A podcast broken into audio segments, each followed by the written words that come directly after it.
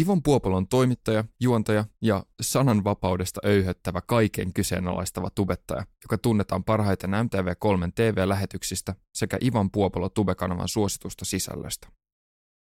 Ivanin mielestä verottaminen on varastamista. Suomalaisen yhteiskunnan pitäisi kohdella ihmisiä yksilöinä eikä osana kollektiivia, ja sananvapaudesta ei voi joustaa. Kuten jakson pituudesta huomaa, niin juttua riitti, eikä kaikesta suinkaan oltu ihan samoilla linjoilla.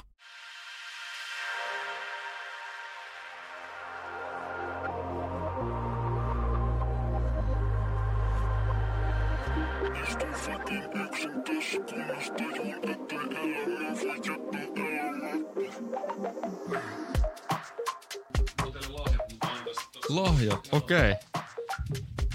Voikohan kilpailla Saara Huhtasaaren konvehtien, sveitsiläisten konvehtien kanssa? Ei, ei kyllä sille ei pärjätä, mutta hyväksi kakkoseksi voi tulla. Joo. Mutta äh, haluaisitko, no me, Arni on pitkän tarinan, mitä me liutaan yleensä, mutta ehkä tämä on hyvä, hyvä tapa liu, liukua siihen. Haluaisitko lyhyesti tai pitkästi, niin yksityiskohtaisesti kuin haluat, niin mm. käydä vähän läpi sun elämän tarinaa ja miksi teet sitä, mitä teet? Jaa, no mä oon siis toimittaja, en koulutukseltani, vaan ammatiltani. Ja tota, mähän on syntynyt Italiassa, eli mä oon puoliksi italialainen, isäni puolelta, äidin puolelta suomalainen, muuttanut Suomeen pikkusalle vuodenikäisenä ja sitten asunut aina siitä lähtien Suomessa. Eli sen takia mä puhun suomea äidinkielenä. Sori, pikkusen käännän tota. Joo, joo, öö, hetkinen, vaan. hetkinen, ennen, en, sori. Ennen kuin mennään mihinkään tärkeämpiin asioihin, niin Joo. Tässä on teille teidän kauppareissuja. Varten mennään tuonne kameraan. tota, mulla olisi ollut teepaitoja, mutta kun mä olin ihan varma, minkä kokoisia te olette, niin mä ajattelin, että mä otan tämmöisen tota, ää, niin kuin varman, varman keissin. No katos oh perkele. Eli tosta noin. Tämän kanssa voitte hyvin käydä sitten kaupassa ostamassa. Kiitos. Vapaustuotteita. Tulee. Niin. Tulee käyttöön. Kiitos. Hyvä. Kiitos. Eli tota, mä oon siis italialainen tosiaan puoliksi ja sit asunut Suomessa aina. Ää, mitä mä kuvailisin? Ö, totta, jos te olette ihan mitä tahansa kerron, niin sitten aikoinaan, tai siis no mä käyn lyhyesti mun lapsuuden läpi, koska sillä on pieni, pieni relevanssi ehkä siihen, minkälainen mä oon nykyisin varsinkin ö, tuolla mediapuolella. Eli mä ö, siis muutin äitini ja isäni kanssa Suomeen alle vuoden ikäisenä. Sitten mun vanhemmat eros, eli mun isä ja äiti, oikea biologinen isä, ja isä sitten meni menojaan ja mä jäin äidin kanssa. Ja tota, sitten siinä nuoruuden mittaan, niin mun äiti alkoholisoitui aika pahasti ja sitten meni yhteen kaiken maailman huns, hunsvottien kanssa. Ja tästä kombinaatiosta aiheutui sellainen, mitä mä oon kutsunut, että mä oon ehkä lähtöisin sieltä, mä sanoisin sosioekonomisen asteikon alimmasta viidenneksestä tai, tai sieltä main. Ja sitten uskomattomien sattumien kautta lähinnä tavattuani yhden naisen, jonka suku on täynnä juristeja, tohtoreita, lääkäreitä ja siellä ei sanota edes päivää ilman tohtorin väitöskirjaa tai kahta, niin, niin kun mä tapasin tämän naisen, niin hän oli aikamoisissa vaikeuksissa sen suhteen, että minä olin niin, mulla ei ollut mitään koulutusta ja siis tiedättekö te täysin nolla. Se ei voi viedä mua mitenkään näytille sinne kotiinsa, se on mahdottomuus. Ja se rupesi painostamaan yliopistoon. Ja tota, se hommas mulle pääaine, pää, pääsykoekirjat ja keksi pääaineen ja kaiken tämän. Ja sitten lopulta mä tein sen niin kuin työtä käskettyä ja pääsin sinne yliopistoon. Sivumennen sanoen, mä en ollut siihen mennessä edes tiennyt, mikä on yliopisto. Et siis tosiaan sieltä ne lähtökohdat, mistä mä tuun, niin ne on sellaisia, tai siis onhan mä kuullut sanan yliopisto tietenkin, mm. mutta en mä tiennyt, mitä se ihan oikeasti meinaa, mitä ero on yliopistolla ja ammattikorkeakoululla vaikka tai edes ammattikoululla. Ja, mutta sitten mä pääsin sinne yliopistoon ja se oli hänelle paljon suurempi juttu kuin mulle koskaan, mutta kun mä menin sinne, niin mä hiffasin, että täällä on hyviä tyyppejä, mä tulin toimeen niiden ihmisten kanssa. Ja tämä yliopisto on tekijä, joka mahdollisti mun pääsyn yleisradioon. Mä menin sinne aikoinaan kesätöihin ensimmäistä kertaa. Ja sitten sitä kautta mä Ylellä pikkuhiljaa etenin ja ties vaikka mitä tuli telkkariohjelmaa ja näin poispäin. Ja olen päätynyt nyt tähän asemaan, missä haastattelen valtiovarainministeriä ja pääministeriä. Ja jos katsotaan täältä se lähtötilanne, niin mä oon tehnyt tämmöisen selvän sosiaalisen nousun. Osin omista ansioistani, osin tuurilla, osin, osin muiden ansioista. Ja nyt sitten se, se relevanssi tulee siitä, että mä oon huomannut sellaisen, niin kuin, miten mä sanoisin, ominaisuuden tässä työssä, mitä mä teen, tai mä luulen, että mulla on semmoinen tyyli, että miten mä sanoisin, että se on ikään kuin titteleitä kumartamaton. Että mulla on ehkä kyky suhtautua siihen valtiovarainministeriin täsmälleen samalla tavalla kuin ää, mielisairaaseen ja alkoholisoituneeseen jakeen. Ja se johtuu just siitä, että mä itse asiassa olen tullut juuri sieltä ja kummassakaan mä en tunne oloani kauhean kodikkaaksi, mutta pystyn vetämään sen. Mä voin mennä aivokirurgien kanssa illalliselle ja näytellä sen roolin siellä läpi. Mutta ihan yhtä hyvin mä voin mennä heinähattuun dokaamaan pirinistien kanssa ja, ja se, se onnistuu myös. Kummassakaan mä en tunne oloani kauhean kodikkaaksi, mutta se onnistuu. Ja siitä on hyötyä siis tässä työssä, just siksi, että siellä on haastateltavana, ketä sattuu. Tämä on tämmöinen, tota, mitä mä oon jos, joskus miettinyt, että et, tol, jos sieltä nyt jonkun hyödyn yrittää löytää, niin sitten se on toi.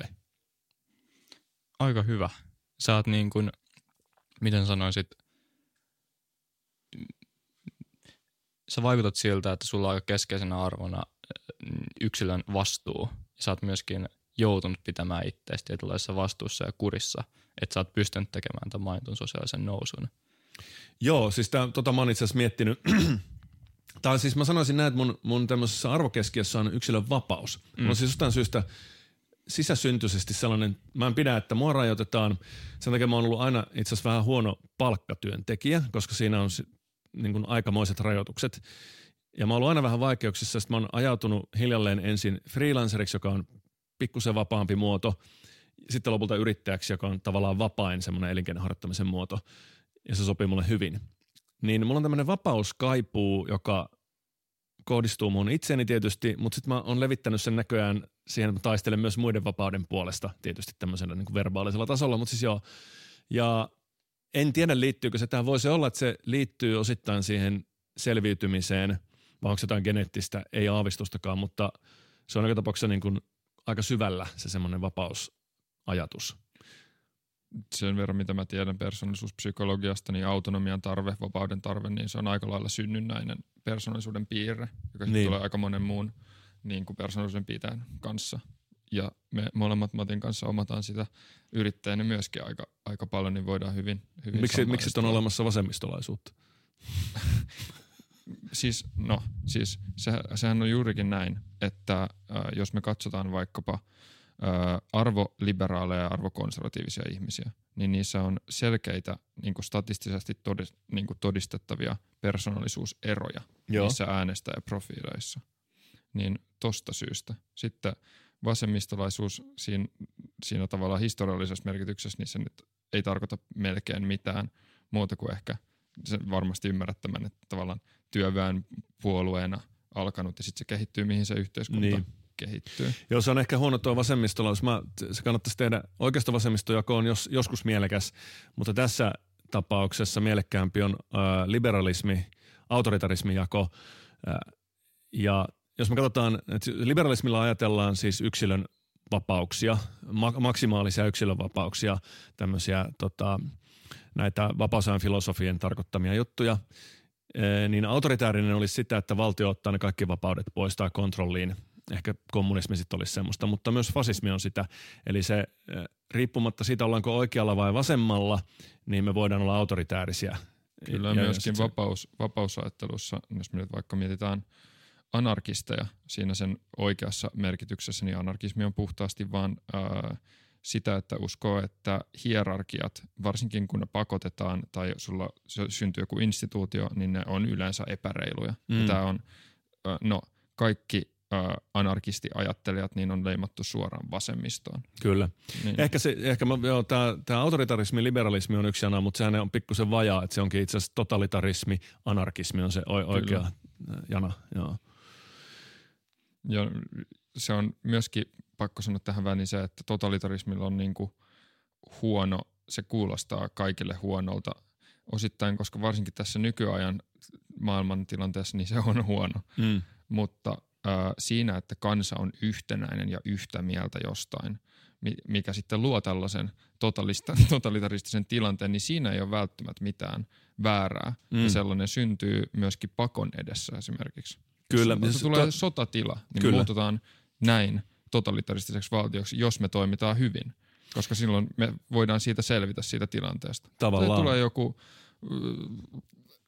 outo kosminen purkaus ja kaikki sähkölaitteet menee kiinni, niin mä toivon, että me voidaan olla yhtä mieltä siitä, että nyt tehdään mitä vaan, että tämä niin kuin toimii niin, ja kaikki ja, mukaan. Ja tämän, tämän takia on siis olemassa poikkeustila, Kyllä. eli sitten kun niin kaikki tota, muuten ihmisoikeuksia kunnioittavat lait lakkaa olemassa voimassa siinä vaiheessa. Mutta mitä mieltä sä oot siitä tavallaan, kun puhuit tästä niin kuin autonomian vapauden tarpeesta? Äh, aina mikä se kysymys on, että mitä mieltä on, niin, on mistä? Tuntuuko, niin kuin, äh, onko toi susta huono juttu vai näet sä ton niin kuin Se totalitarismi. Niin. niin se, mitä se tarkoittaa. Äh, joo. Niin. Mä näen sen hyödyn kyllä, siis tuommoisessa esimerkiksi sotatilanteessa mä pystyn ymmärtämään sen, joskaan sitten tietysti riippuu vähän, että pitäisi pikkusen tarkemmin määritellä, mitä se tarkoittaa. Mm. Eli mm. en mä kyllä siinäkään vaiheessa olisi valmis luopumaan toisin ajattelusta tai kieltämään sitä niin, täysin niin. so- sotatilanteessakaan. Mutta jos ei mennä tuommoisiin äärimmäisyyksiin saakka, joissa se voi olla kyllä perusteltua niin kuin hengen säilyttämisen mm, kannalta mm. joskus, mm. niin muuten mä en näe siinä mitään hyvää, että siis mä ajattelen niin, että sellainen samanmielisyys on vaarallista. Mä oon itse kirjoittanut tästä kolumninkin. Mm. Eli toisinajattelua tarvitaan siinäkin tapauksessa, että se ei ole mitenkään järkevää. Eli siis tavallaan semmoinen typerä, äh, näsäviisas vastaan väittäminen ja mm. inttäminen vain siksi, että se on vastaan väittämistä on arvokasta. Ja se on sen takia, että silloin jos ö, syntyy tällainen liiallinen samanmielisyys, niin me ei koskaan tiedetä, mihin suuntaan se samanmielisyys menee, koska kaikki kalat ui tavallaan samaan virtaan, samaan virtaan suuntaan. Joo. Ja, ja nyt sitten tarvitaan se vastaanväittäjä sieltä, vaikka se sanotaan 99 kertaa sadasta olisi älytöntä turhanpäiväistä jankuttamista, niin edes sen kerran, kun se sattuu olemaan oikeassa, niin se voi pelastaa joltain ää, järjettömyydeltä. Tästä esimerkiksi Natsi-Saksa on tietyllä tavalla esimerkki. Eli mä nyt sanoin, että sielläkö ihmiset olisi kulkenut vapaaehtoisesti kaikki samaan suuntaan, mutta ää, isoilta osin kyllä Hitler, Hitler nousi kuitenkin valtaan demokraattisesti. Ja okei, se sitten, sitten muuttui fasistiseksi ää, hallinnoksi ja murhattiin toisin ajattelijat, tai siis oppositio ja kaikkea muuta. Mutta periaatteessa se ilmapiiri oli hyvin samanmielinen kaikkinensa siihen suuntaan, mihin Hitler vaan lietsoi sitä lisää, lisää, lisää. Toisin ajattelulla se kenties oltaisiin voitu kääntää. sen takia toisin ajattelu halutaan vaientaa. Siis Hitlerin kaikissa diktatuureissa se tehdään aina. Ja sen takia muuten ilmaisuvapaus on ensimmäinen vapaus, joka lähtee ihmisiltä aina diktatuureissa koska kaikkien pitää kulkea samaan suuntaan. Niin sen takia se toisinajattelu on tärkeää ihan vaan vastaanväittämisen kannalta. Näetkö mitään moderneja liikkeitä, jossa, jossa toi tuollainen kalatui samaan suuntaan ilmiö äh, niin kuin näkyy käytännössä? Joo, ilman muuta. Siis nythän esimerkiksi tämä, miksi se kutsuisi ehkä woke, tämmöinen woke-ilmiö, joka on kimppu ää, kaikenlaista suvaitsevaisuusajattelua, niin minun mielestä se ei ole suvaitsevaista, se on niin tietyllä, totalitarismi on liian voimakas termi kuvaamaan, se on, se on yhden ajattelun sallivaa tai yhden mielipiteen sallivaa. Ja suurin osa ihmisistä hyväksyy sen, vaikka ne, vaikka ne tietysti olisi ne väitteet kuinka älyttömiä. Tästä on esimerkiksi tämä sukupuolihomma on, on tota hyvä esimerkki, että siis sukupuoli on kaksi kappaletta, ei se ole mikään e, salaisuus. Kaikki tietää sen, se on biologiaa, se on tiedettä. E, ja nyt sitten se kova poliittinen paine ajatella, että sukupuolia on useita, ää, ajaa suurimman osan ihmisiä hyväksymään näinkin älyttömän väitteen. Siis täysin, se on ihan samanlaista huuhaata kuin on, että et maa ei kertaa aurinkoa. Mutta koska se poliittinen paine on riittävän kova ja toisin ajattelua ei esiinny, tai se ei pääse ainakaan kunnolla ääneen muuta kuin mä tässä nyt sitä vähän vauhkaan, niin ää, ihmiset vaan solahtaa sinne. Ne alkaa hyväksyä näin älyttömät väitteet. Ja siis nyt jos niin kuin en ole varma, onko kyseenalaistava ilme, mutta siis sanon vaan, että siis sukupuolia on kaksi. Se, mitä kutsutaan sukupuolen moninaisuudeksi, on ilmiasun moninaisuutta. Eli ihmiset on kahdeksan miljardia tapaa olla koiras tai naaras.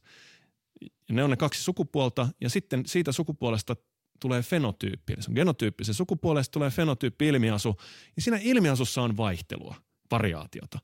Eli yksilöllisyyttä. Kyllä tuossa menee niin. myöskin sukupuoli ja sitten seksuaalisuus sekaisin, kun seksuaalisuus on vaan puhtaasti niin kuin sun tämmöistä niin kuin interpersonaalista käytöstä, niin se on hirveän paljon vaikeampaa määritellä mitenkään tieteellisesti. Niin se on, se on sitten toinen, mikä tuossa menee koko liikkeessä siis Kyllä. sekaisin. Mutta joo, että siellä on tällaisia, ihmiset liittyy näihin Mä oon joskus ajatellut sen tällä, että ihmisillä harvoin on mielipite, niin varsinaisia mielipiteitä, siis enemmistöllä. Ei ole kovinkaan vankkoja mielipiteitä oikein mistään. Sen ymmärtää ihan sen takia, että ihmisillä ei ole aikaa miettiä niitä asioita ja niillä on duunit tehtävänä ja lapset hoidettavana. Ne ei monestakaan asiasta ole mitään mieltä, mutta ne tietää, mitä mieltä kannattaa olla, kun kysytään. Ja ne valitsee sen mielipiteen, joka on kaikkein turvallisin. Eli ei ryhdy toisin ajattelijaksi missään tapauksessa. Sen takia siihen samoin ajatteluun livutaan tosi tosi helposti. Ja se, siihen livutaan vielä helpommin Suomessa, siksi me ollaan pieni kansakunta. Täältä puuttuu median piiristä, joka on yksi merkittävä tekijä siinä ajattelun ikään kuin esiin tuomisessa, niin todellista, miten mä sanoisin, moniarvoisuutta tai diversiteettiä, se liittyy Ylen massiiviseen rooliin ja kaikkea sellaista, niin mun mielestä se on jatkuvaa samanmielisyyttä täällä, niin kuin liiallista samaa, samanmielisyyttä. Esimerkiksi Mä otan tässä samallakin esimerkkinä, jos te muistatte, tiedätkö sitä Iida Erämaa-kohun? Eli kun, joo. Äh, joo, eli tässä on kysymys siitä, että Ville Rydman, Tere Sammanlahti ja kuka siinä sitten oli, Sebastian Tynkkynen oli mukana, joo. Äh, he siis nostivat esiin heidän mielestään median kannalta, tai siis heidän kannaltaan epäedullista toimittajan käytöstä hänen omassa TikTokissaan. Eli tämä Ida, Ida Erämaa oli julkaissut omassa TikTokissaan jotakin niin, sitateissa valheita. Ja sitten nämä kansanedustajat twiittas, otti kuvakaappauksen ja twiittasi sen Twitterissä. Ja tästä nousi tällainen keskustelu siitä, että onko tämä maalittamista. Joo. Ja maalittaminenhan on ihan oikeasti siis by definition, jos katsotaan sisäministeriön sieltä sivuilta, mitä se tarkoittaa, minkälaisena se on lainsäädäntöönkin kenties menossa. Se tarkoittaa yllyttämistä, sitä, että yksi ihminen tietoverkkoa hyväksikäyttäen yllyttää useita ihmisiä siis kymmeniä, kenties satoja ihmisiä yhden ihmisen kimppuun. Esimerkiksi teksti, siis mailillä tai somessa tai jotain muuta. No tämä ei täytä likimainkaan sitä määritelmää, mitä Tere ja kumppanit teki, mutta yhtäkkiä se oli maalittamista. Se liittyy siihen, että maalittamisen käsitettä laajennettiin siten, että nyt tämä menikin sinne maalittamisen mm. puolelle. Ja sen jälkeen yksi asiantuntija toisensa jälkeen marssi mediaan lausumaan täsmälleen samat sanat, että hyi hyi hyi, olipa kamalaa, tämmöistä ei saisi demokratiassa tapahtua, että poliitikot hyökkäävät mediaa päin ja päläti päläti päläti pää. Mistään ei löytynyt yhden ainutta mukamas toisin ajattelija. Ei asiantuntija, joka sanoi, että no ei tämä kyllä ole maalittamista itse asiassa, ja vaikka olisikin, niin se kuuluu demokrati- nimenomaan demokratiassa saa tehdä niin, että hyökätään mediaa päin, siis hyökätään tällä tavalla niin kuin he tekivät, ei fyysisesti tietystikään. Ää, ei se ole mikään merkki demokratian vajeesta, vaan päinvastoin se on merkki siitä, että täällä saa sanoa ja tehdä. Niin kuin tällaista äänensävyä ei löytynyt mistään. Eli nyt mulle tulee mieleen, onko kysymys siitä, että toimittajat on niin laiskoja, että ne ei etsi toisinajattelua, vai onko asiantuntijat kaikesta niin jumalauta samaa mieltä, että sieltä ei löydy keskenään ristiriitaisia äänensävyjä ollenkaan. Ja olipa kummasta tahansa kysymys, niin se on huono asia. Mm, niin vai onko, niin, ja meidän, vai onko mm. ne vaan ö, perillä juurikin tästä, mitä kuvailit, että mikä on se edullinen niin kuin asia sanoa, kun on kuitenkin kyse niin. ö, mediasta, jossa se sun nimi yhdistyy tähän johonkin asiaan, isoon asiaan, mitä sä sanot, joka liittyy semmoiseen asiaan, missä, missä ihmisillä on suuria tunteita. Se niin voi, niin kannattaako niin. siinä ottaa sitten riski? Mutta tosinhan sitten oikeusministeri Meri sanoi, että ei, ei, tota, ei tässä täytyy eikä maalittaminen tule, tule tota, ainakaan niin kuin missään määrin tulemaan lakiin. Näin mä, näin mä ymmärsin, että aika Joo. suoraan torppas. Tosin edustaa samaa puoluetta, niin sitten ihmiset voi lukea sen vaan niin. omien, omien puolustamiseksi. Hy- hyvä, ettei tule. Siis sehän on aivan kamala laki. Että ei sellaista missään nimessä. Sehän on ihan pöyristyttävä sananvapauden rajoitus. Siis täysin, e, niin kuin se menee näin, että e, sananvapaus on perusoikeus. Ja, ja perusoikeuksista ajatellaan niin, että e, nimensä mukaisesti ne on perusoikeuksia, ne on ja pysyy siitäkin huolimatta, että niistä saattaisi olla jotain, miten mä sanoisin, yhteiskunnallista epätasapainoisuutta, mm. tasapainottavaa mm. vaikutusta. Sanotaan nyt vaikka, että, että meillä on kuolemanrangaistuksen kielto. Se on mm, niin kuin oikeus elämään kieltää kuolemanrangaistuksen. Niin me ei ajatella, että no hei, no toisinaan. Ehkä niin kuin silloin tällöin voi kuitenkin tuon mestauksen tässä sallia, mm. koska se on perusoikeus orjuutta me ei sallita ihan silloin tällöin vaan ja niin edelleen. Niin sananvapaus kuuluu tähän samaan kategoriaan. Se on Ehkä perusoikeus. Ehkä jostain taimaalaisista marjanpoimijoista. niin. Ai niin, no joo, se on. silloin me voidaan antaa. Ilmeisesti joo. Mutta anyway siis, eli tämä kuuluu samaan kategoriaan tämä sananvapaus ja nyt sitten perustuslaissa kyllä sanotaan, että sananvapautta saa rajoittaa niin perustelluista syistä, mutta nimenomaan perustelluista syistä. Ja silloin se sananvapauden rajoitus, koska se on niin järeä toimenpide, niin se ilmiö, jota sillä pyritään torjumaan sillä rikoslain pykälällä, sen pitää olla aivan uskomattoman iso, niin vaikuttava ilmiö. Esimerkiksi kiihottamisrikos periaatteessa sillä pyritään ehkäisemään natsisaksan toistuminen. Että, että kansanmurha on nyt tässä se, mitä estetään. Että okei, jos me voidaan sananvapautta rajoittamalla estää kansanmurha, niin fair enough, hyväksytään tämä. Mutta maalittamisessa ei ole kysymys kansanmurhasta, vaan siinä on kysymys ihmis, niin kuin jonkun ihmisen virkamiehen tai kenties poliisin tai jonkun muun työn hankaloitumisesta. Ja tämä ei ole lähellekään riittävä peruste ää, kajota ihmisten perusoikeuksiin. Niin, tässä pitää ottaa myös huomioon se, että meillä on ää, kunnianloukkaus. Niin, että siihen liittyy... Joka suojelee, suojelee käytännössä kaikelta siitä, mikä tekee tuosta maalittamisesta silleen epäreilulla tavalla epäreilua. Niin, kyllä kunnianloukkaus tai, tai sitten laiton uhkaus, mm. silläkin voidaan sitä Joo. ehkäistä ja näin poispäin. Et mä en sano, että maalittaminen ei ole, se on ikävä ilmiö yhteiskunnassa ja sitä voidaan yrittää torjua, mutta sitä ei voida yrittää torjua rajoittamalla ihmisten perusoikeuksia. Ja tämä liittyy demokratiaan. Se demokratiassa on olemassa tietty määrä, niin kauan kuin halutaan säilyttää hän on aito demokratia, niin silloin on olemassa tietty määrä ikäviä lieveilmiöitä ja semmoista epätasapainoa, epävarmuutta, koko ajan yhteiskunnallista epävarmuutta – koska se kuuluu demokratiaan täysin olennaisena osana. Se on sen ominaisuus. Ja sitä ei voi siivota pois sieltä äh, ainakaan tolla tavalla ja, ja yrittää väittää samalla säilyttämänsä demokratiaa. Mm. Ootko sitä mieltä sitten, että onko samanmielisyys itsessään paha asia? Koska mä näkisin samanmielisyyden ehkä pikemminkin neutraalina asiana siinä, että jos meillä on monipuolinen media – joka päästää monet eri äänet puhumaan.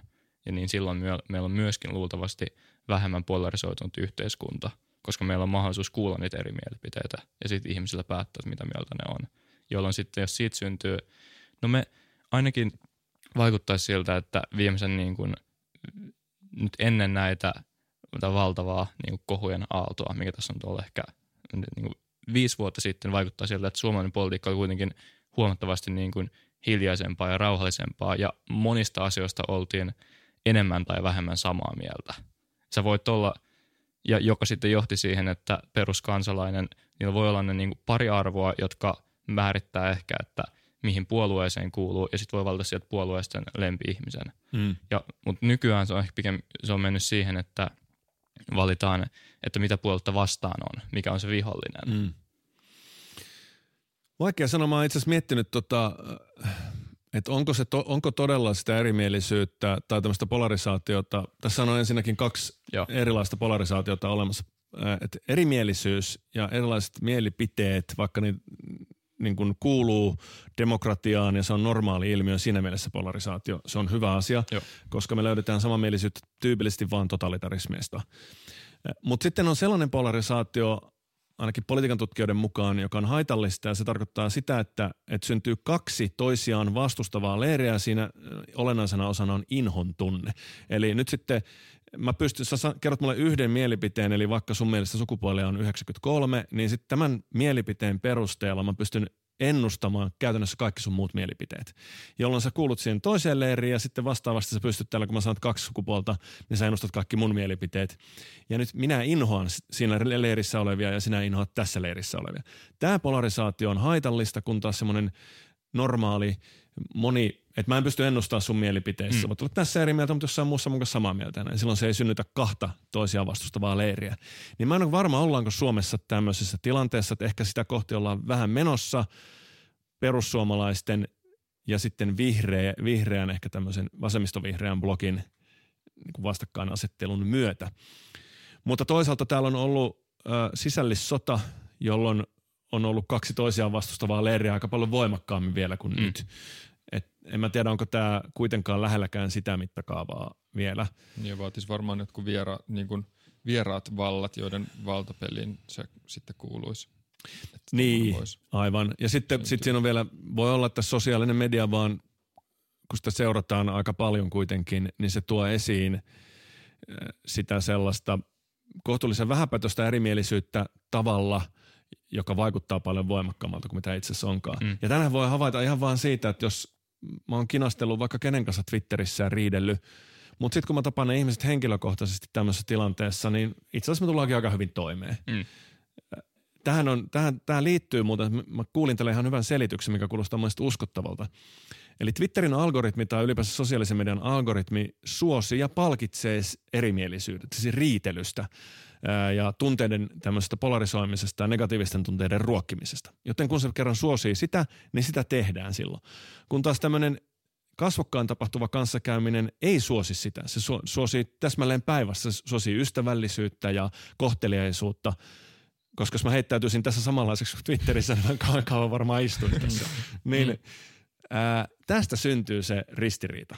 Ja sen takia ihmiset on livenä paljon mukavampia kuin Twitterissä. Joo, ja sen takia kun A-studiossa tulee lopputekstit, niin ne poliitikot alkaa, Annika Saarikko ja joku Petteri Orpo, jotka on siinä riidellyt viimeiset 45 minuuttia, niin alkaa heittää läppää, kun taas katsojat menee kännykällä Twitteriin valittavaan tekemään, Lauri Lindeä menee tekemään klippejä siitä. Ja vielä Lauri sanoo ton itse meidän podcastissa, että se menee tekemään noin, niin mä saan sanoa ton.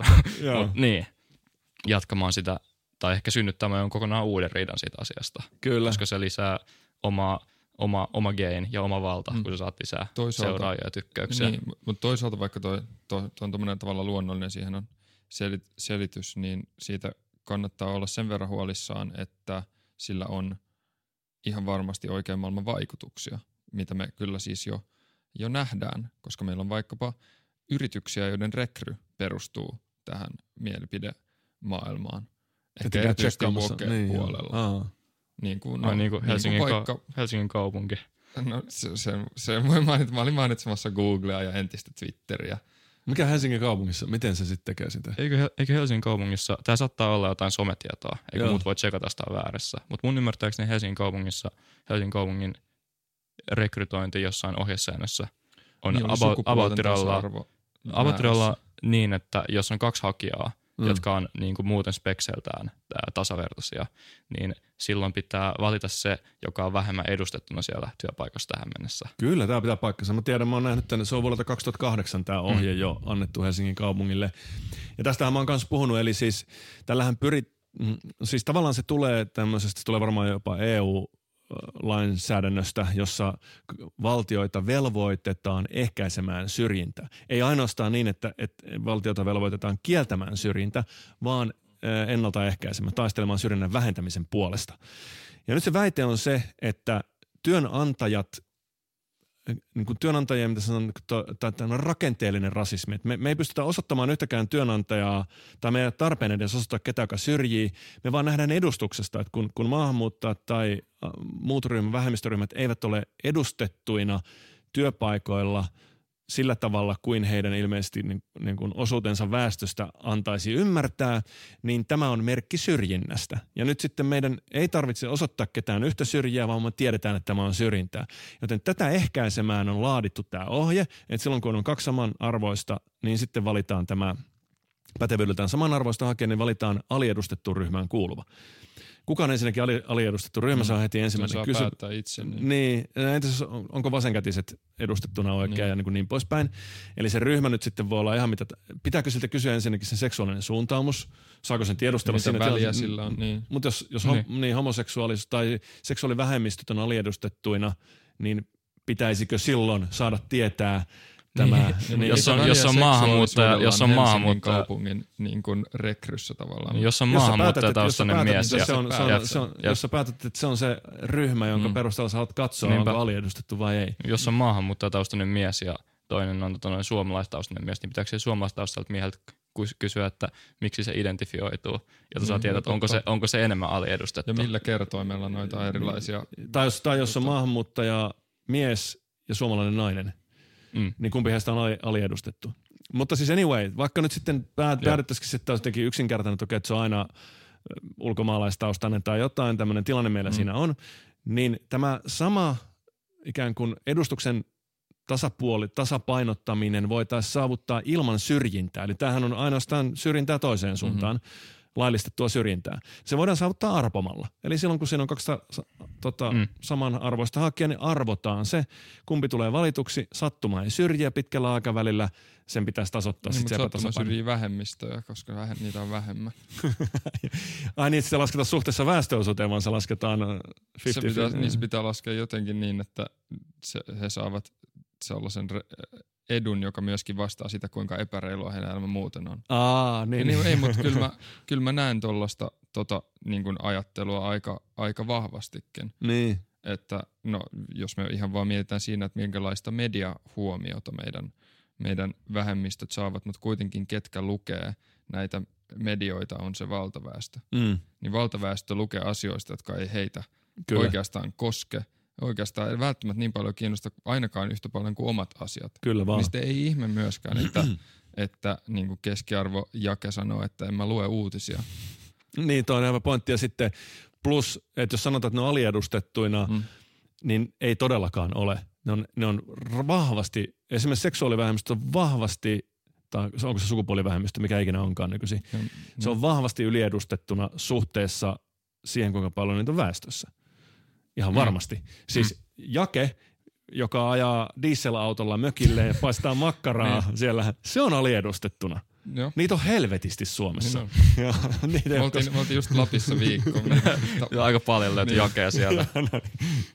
Mitä mieltä, Mut, uh, niin, ja sitten toi rakenteellinen rasismi on vähän vaikea, koska se on tosi outo tapa, kun me, me voitaisiin – me, me voitaisiin myöskin kes, keskittyä vaan niinku rasismi-rasismiin. Niin. Koska meillä oli yhdessä jaksossa aika paljon aikaisemmin mukana tällaisen Romako-hankkeen. Mm. Te, tekee Diakista mm. tämmöistä romanien työllistymis- ja korkeakoulupaikka ää, jotain ää, apua, val, työllistymisvalmennusta. Ne oli teettänyt tutkimuksen siitä, että palkkaisiko työnantajat vaikka romaneja.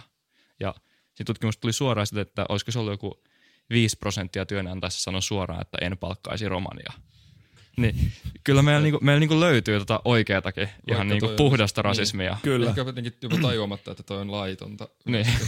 niin. niin se vaan tunnusti sen suoraan. niin. Joo, saat olla nimet. sen listan kanssa voi julkaista nämä, nämä jotkut pienet jakit, Joo. jotka autokauppaa ne jotain töihin romaneita. Niin siis nimenomaan, on, on, on, mm. tuohan on oikea rasismia. Mm. Ja, ja tietysti, mutta se, sekin on niin, että – että sitä ei oikein, että se pitäisi osoittaa sitten, kun Suomessa kuitenkin on syytön ennen kuin toisin todistetaan, mm. niin kaikkia työnantajia ei voi rangaista siitä, mm. että jo, joku työnantaja mahdollisesti Kyllä. käyttäytyy mm. rasistisesti. Eli sitten jos, jos se tosiaan toimii näin, niin sitten pitää normaali rikosprosessi käynnistää, että siinä on mm. tutkinta ja syyte mm. ja sitten oike, niin tuomi, oikeudenkäynti.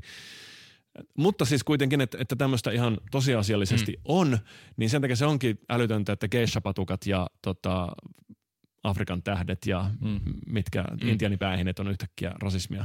Myös mitä kuuluu kysymys. Mm. Eikö hetkinen, mistä olet kotoisin kysymys on rasismia. Totta. Otetaan Totta. tässä välissä, Joo. sä no, niin hetki. Uh, niin, uh, Arni voisi minulle laittaa tuon valon päälle Joo. ja sitten, vaikka tämä ei täällä varsin tarvi, mutta voi laittaa. Ja, uh, can you, can you check uh, the mic, mic pole is kind of high.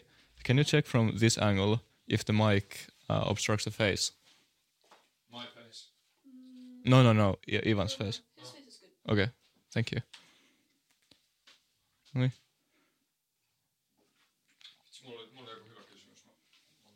No ehkä, ehkä, se, ehkä se tulee takaisin. Varmaan tulee takaisin.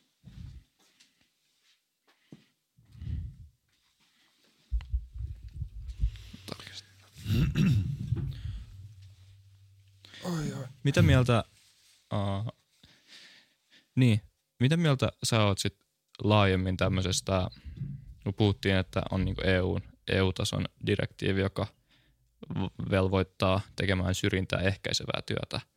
Mutta tosi usein syrjintää ehkäisevää työtä tehdään tämmöisellä positiivisella syrjinnällä, mm. joka on se, että ikään kuin annetaan ää, epä, epäsuhteutettua etua niille ryhmille, jotka on syrjittyjä. Eli esimerkiksi just tämä rekrytointi on, niin. on No siis mä oon tietenkin sitä mieltä, että siis kaikki syrjintähän on positiivista sen kannalta, joka saa sitä etua ja negatiivista sen toisen kannalta. Että ei tässä ole mistään muusta kysymys kuin puhtaasti syrjinnästä. Se on laillistettua syrjintää, ei sen kummempaa. Mutta tuossa on jälleen tämä kollektiivin niin politiikassa ja yhteiskunnallisissa väännöissä se palautuu todella usein, ellei jopa aina, ää, yksilön oikeuksien ja yksilön edun ja sitten kollektiivin edun väliseen ikään kuin tällaiseen ristivetoon. Eli tässä tapauksessa esimerkiksi ajatuksena on suosia kollektiivia, mm. tätä vähemmistöä. Mm. Ja tätä kollektiivia me suositaan karsimalla yksilön oikeutta mm. olla tulematta syrjityksi. Eli Harri, jos, on, jos siellä on Harri ja Ahmed siellä työhaastattelussa, niin Harria ei valita, koska hän on valkoinen. Eli häntä syrjitään. Ja tämä hyväksytään, tämä yksilön epäoikeudenmukainen kohtelu, koska ajatuksena on, että kollektiivi, tässä tapauksessa maahanmuuttajat, hyötyy siitä. Mutta tämä kollektiivi on aina mielivaltainen yksikkö. Eli siis nyt valittiin maahanmuuttajat niin, niin kuin tämän kollektiivin määritysperusteeksi, mutta jos me valittaisiin seksuaalisuus, oletetaan, että molemmat on heteroita, niin silloin ei, ei päädytäkään enää samaan tilanteeseen. Tai, tai sitten jos seksua... sosioekonominen tausta niin, tai, tai muut.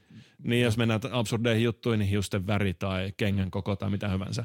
Mutta usein se ei kuitenkaan, se tavallaan, se tavoite siinä ei ole tehdä sitä mielivaltaisesti, vaan se tavoite ajattelu tulee siitä, että on tavallaan enemmistöjä, jolla on sen takia, että ne on enemmistöjä, niin on jonkinnäköistä valtaa. Kyllä. Ja sen takia yritetään moraalisesti tasapainottaa sitä sillä, että syrjitään niitä, ei, positiivisesti syrjitään niitä vähemmistöjä, jolla, jotka on heikommassa asemassa.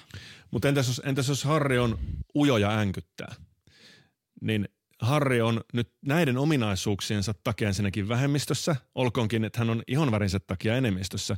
Ja näiden ominaisuuksiensa takia hän on todennäköisesti työnhaussa heikommilla kuin joku muu. Nyt tämä Ahmed on erittäin sujuvasanainen, tyylikäs herrasmies, joka nyt vaan sattuu olemaan sitten kotoisin Irakista. Niin kumpi näistä tosiasiallisesti on alisteisessa asemassa siinä työhönottotilanteessa? Ja jostain syystä ilmeisesti tämä änkyttäminen ja, ja tota, ujous ei sitten kuitenkaan ole sellaisia ominaisuuksia, joita laskettaisiin sellaisiksi, että, että niitä pitäisi jotenkin tasoittaa. Niin tässä päästään mun mielestä aina siihen, että okei, mä ymmärrän kyllä sen, että tässä yritetään ehkäistä ikään kuin tosiasiallista ongelmaa tai ainakin semmoiseksi uskottua ongelmaa, mutta kun ihmiset niiden ryhmien sisällä kuitenkin on viime kädessä yksilöitä ja ni, niillä on keskenään eroavaisuuksia, niin siinä päädytään väistämättä siihen, että tullaan kohdelleeksi jotain yksilöä epäoikeudenmukaisesti tai ainakin epätasapuolisesti suhteessa muihin. Ja tähän on perinteisesti sitten tämmöisen länsimaisen oikeuskäsityksen vastainen juttu, että lain edessä ei ole ryhmiä periaatteessa, vaan kansalaisia, yks, yksilöitä aina. Se ei kyllä mene ihan, ihan oikeasti näin, mutta se on se ylevä tavoite siellä.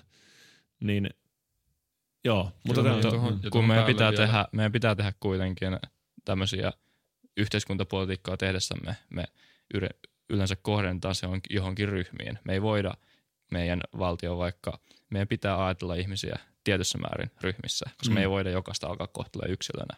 Niin missä määrin toi tavallaan se, että tässä tilanteessa esimerkiksi nyt Harri, joka on ujo ja änkyttää, niin on, onkin itse asiassa heikommilla, mutta on, tulee silti syrjityksi, niin on vaan tavallaan semmoinen välttämätön paha siitä, että maalataan isolla pensselillä, kun yritetään tehdä jotain tavoitella jotain suurempaa moraalista oikeutta. Niin, no tässä tullaan, tässä tullaan siihen kysymykseen, että kuinka valmiita ollaan tinkimään niistä perusoikeuksista. Jos mm. me ajatellaan, että, että, että harria koskee tämmöinen, tai jokaista yksilöä koskee syrjimättömyyden perusoikeus, joka itse tulee ihmisoikeussopimuksesta tai niin ihmisoikeussopimuksesta ja varmaan myös Suomen perustuslaistakin, ää, niin me voidaan kohdistaa niin yhteiskuntapoliittisia toimia ryhmiin, mutta se on eri asia kuin sallia lainsäädännössä yksilöiden epätasa arvoinen kohtelu. Lakihan mm. edellyttää yhdenvertaisuutta lain edessä. Mm. Ja nyt tässä tapauksessa, jos me tehtäisiin tämä sama toimenpide Ahmedille, niin se olisi laitonta. Mutta kun mm. me tehdään se Harrille, se ei olekaan laitonta. Eli nämä ilmiselvästi ei ole yhdenvertaisia lain edessä nämä tyypit. Sen sijaan yhteiskuntapoliittisia juttuja, jotka ei sinänsä suoraan liity lakiin, sitähän voi tehdä. Eli esimerkiksi ko- su- kohdentaa ää, työnantajille – valistusta siitä, että palkatkaa Ahmedeja, että älkää olko ennakkoluuloisia. Tässä, me ei, tässä ei joudu, joudu kukaan siis mm. lain edessä syrjityksi ei, ei rikota tätä yhdenvertaisuusperiaatetta. Eli tuo on mun mielestä selvä, selvä siis yhdenvertaisuusperiaatteen loukkaus ja se on syrjintää ja perusteetonta. Siinä on vielä itse asiassa tämä sama logiikka kuin sananvapaudessa, että jos meillä on oikeus syrjimättömyyteen ja yhdenvertaisuuteen lain edessä, niin ehkä jossain aivan uskomattoman äärimmäisessä tilanteessa siitä voitaisiin tinkiä, siitä perusoikeudesta. Mä en keksi, mikä sellainen voisi olla, mutta leikitään nyt sellainen. Mutta se ei ainakaan ole maahanmuuttajien äh, siis työllisyysasteen nostaminen Helsingin kaupungilla. Kyllä. Ja no niin, esimerkiksi tässä keskustelussa vaikuttaa siltä, että välillä, tai niin kuin Suomessakin, ehkä meillä ei ole sitä, meillä ei ole niitä kahta eri equality ja equity termejä. Mm, kyllä. Suomessa me puhut, kaikki puhutaan tasa-arvosta, mutta osa tarkoittaa equality of uh, opportunity, joo, equality of, of outcomea, eli equality ja equity. Niin onko tossa ehkä semmoinen ongelma, mistä meidän keskustelu kärsii, koska edään, maailma, maailma ei, ei ole järin reilu. Esimerkiksi niin. sinä olet pitkä ja aika komea, jos täällä en saa sanoa, niin ne. sulla on hyvä puhumaan. Ei, niin ihan väittää, niin. väittää, väittää vasta, vaikka niin. että pitää aina uuden vastavirtaa, mutta tässä, tässä on niin. mielellään sama joo. Me ollaan koko, koko podcasti jo samaa mieltä, mutta niin, niin sulla on paremmat edellytykset luultavasti olla TV-toimittaja kuin joo. monella. Maailma, maailma ei ole reilu, niin. mutta missä määrin se on jollain tavalla kunniallista tai moraalisesti parempaa tavoitella sellaista maailmaa, jossa – ihmisillä olisi parempi equality of outcome. Tosin, mä lisään tuohon tosin sen, että ö, sä lähestyit oli, että sulla on tämmöinen hyvä piirre ja sä saat siitä hyvästä piirteestä etua. Mutta se ei ole se, mihin tämä ajattelu perustuu. Tämä ajattelu perustuu siihen, että sulla on kärsimystä, sulla on haasteita ja me koetaan auttaa sua niiden kanssa, vaikka se lopputulos olisi siis sama. Mutta niin se, se, mistä mun mielestä olisi hedelmällisintä lähestyä tota, tätä niin kuin, tälleen nyt on ehkä nimeä vielä tälle sanotaan vaikka woke, niin kun, mutta sille, että tuodaan se instituutioihin, niin ö, ainakin musta vaikuttaa siltä, että tässä tähdätään siihen, että koitetaan löytää, että millä jollain rajattavilla ryhmillä on eniten kärsimystä ja sitten koitetaan sitä kärsimystä auttaa. Ja kärsimys on aika kiinnostava niin kuin psykologisesti, koska se on yksi näitä tällaisia ainoita juttuja, jotka melkein suoraan rikkoo sen ajatuksen siitä, että meillä olisi hallinta meidän mielestä. Koska kärsimys on sellainen juttu, mitä jos sitä kokee, vaikka se on täysin subjektiivinen asia, niin sitä ei pysty millään tavalla sivuuttamaan.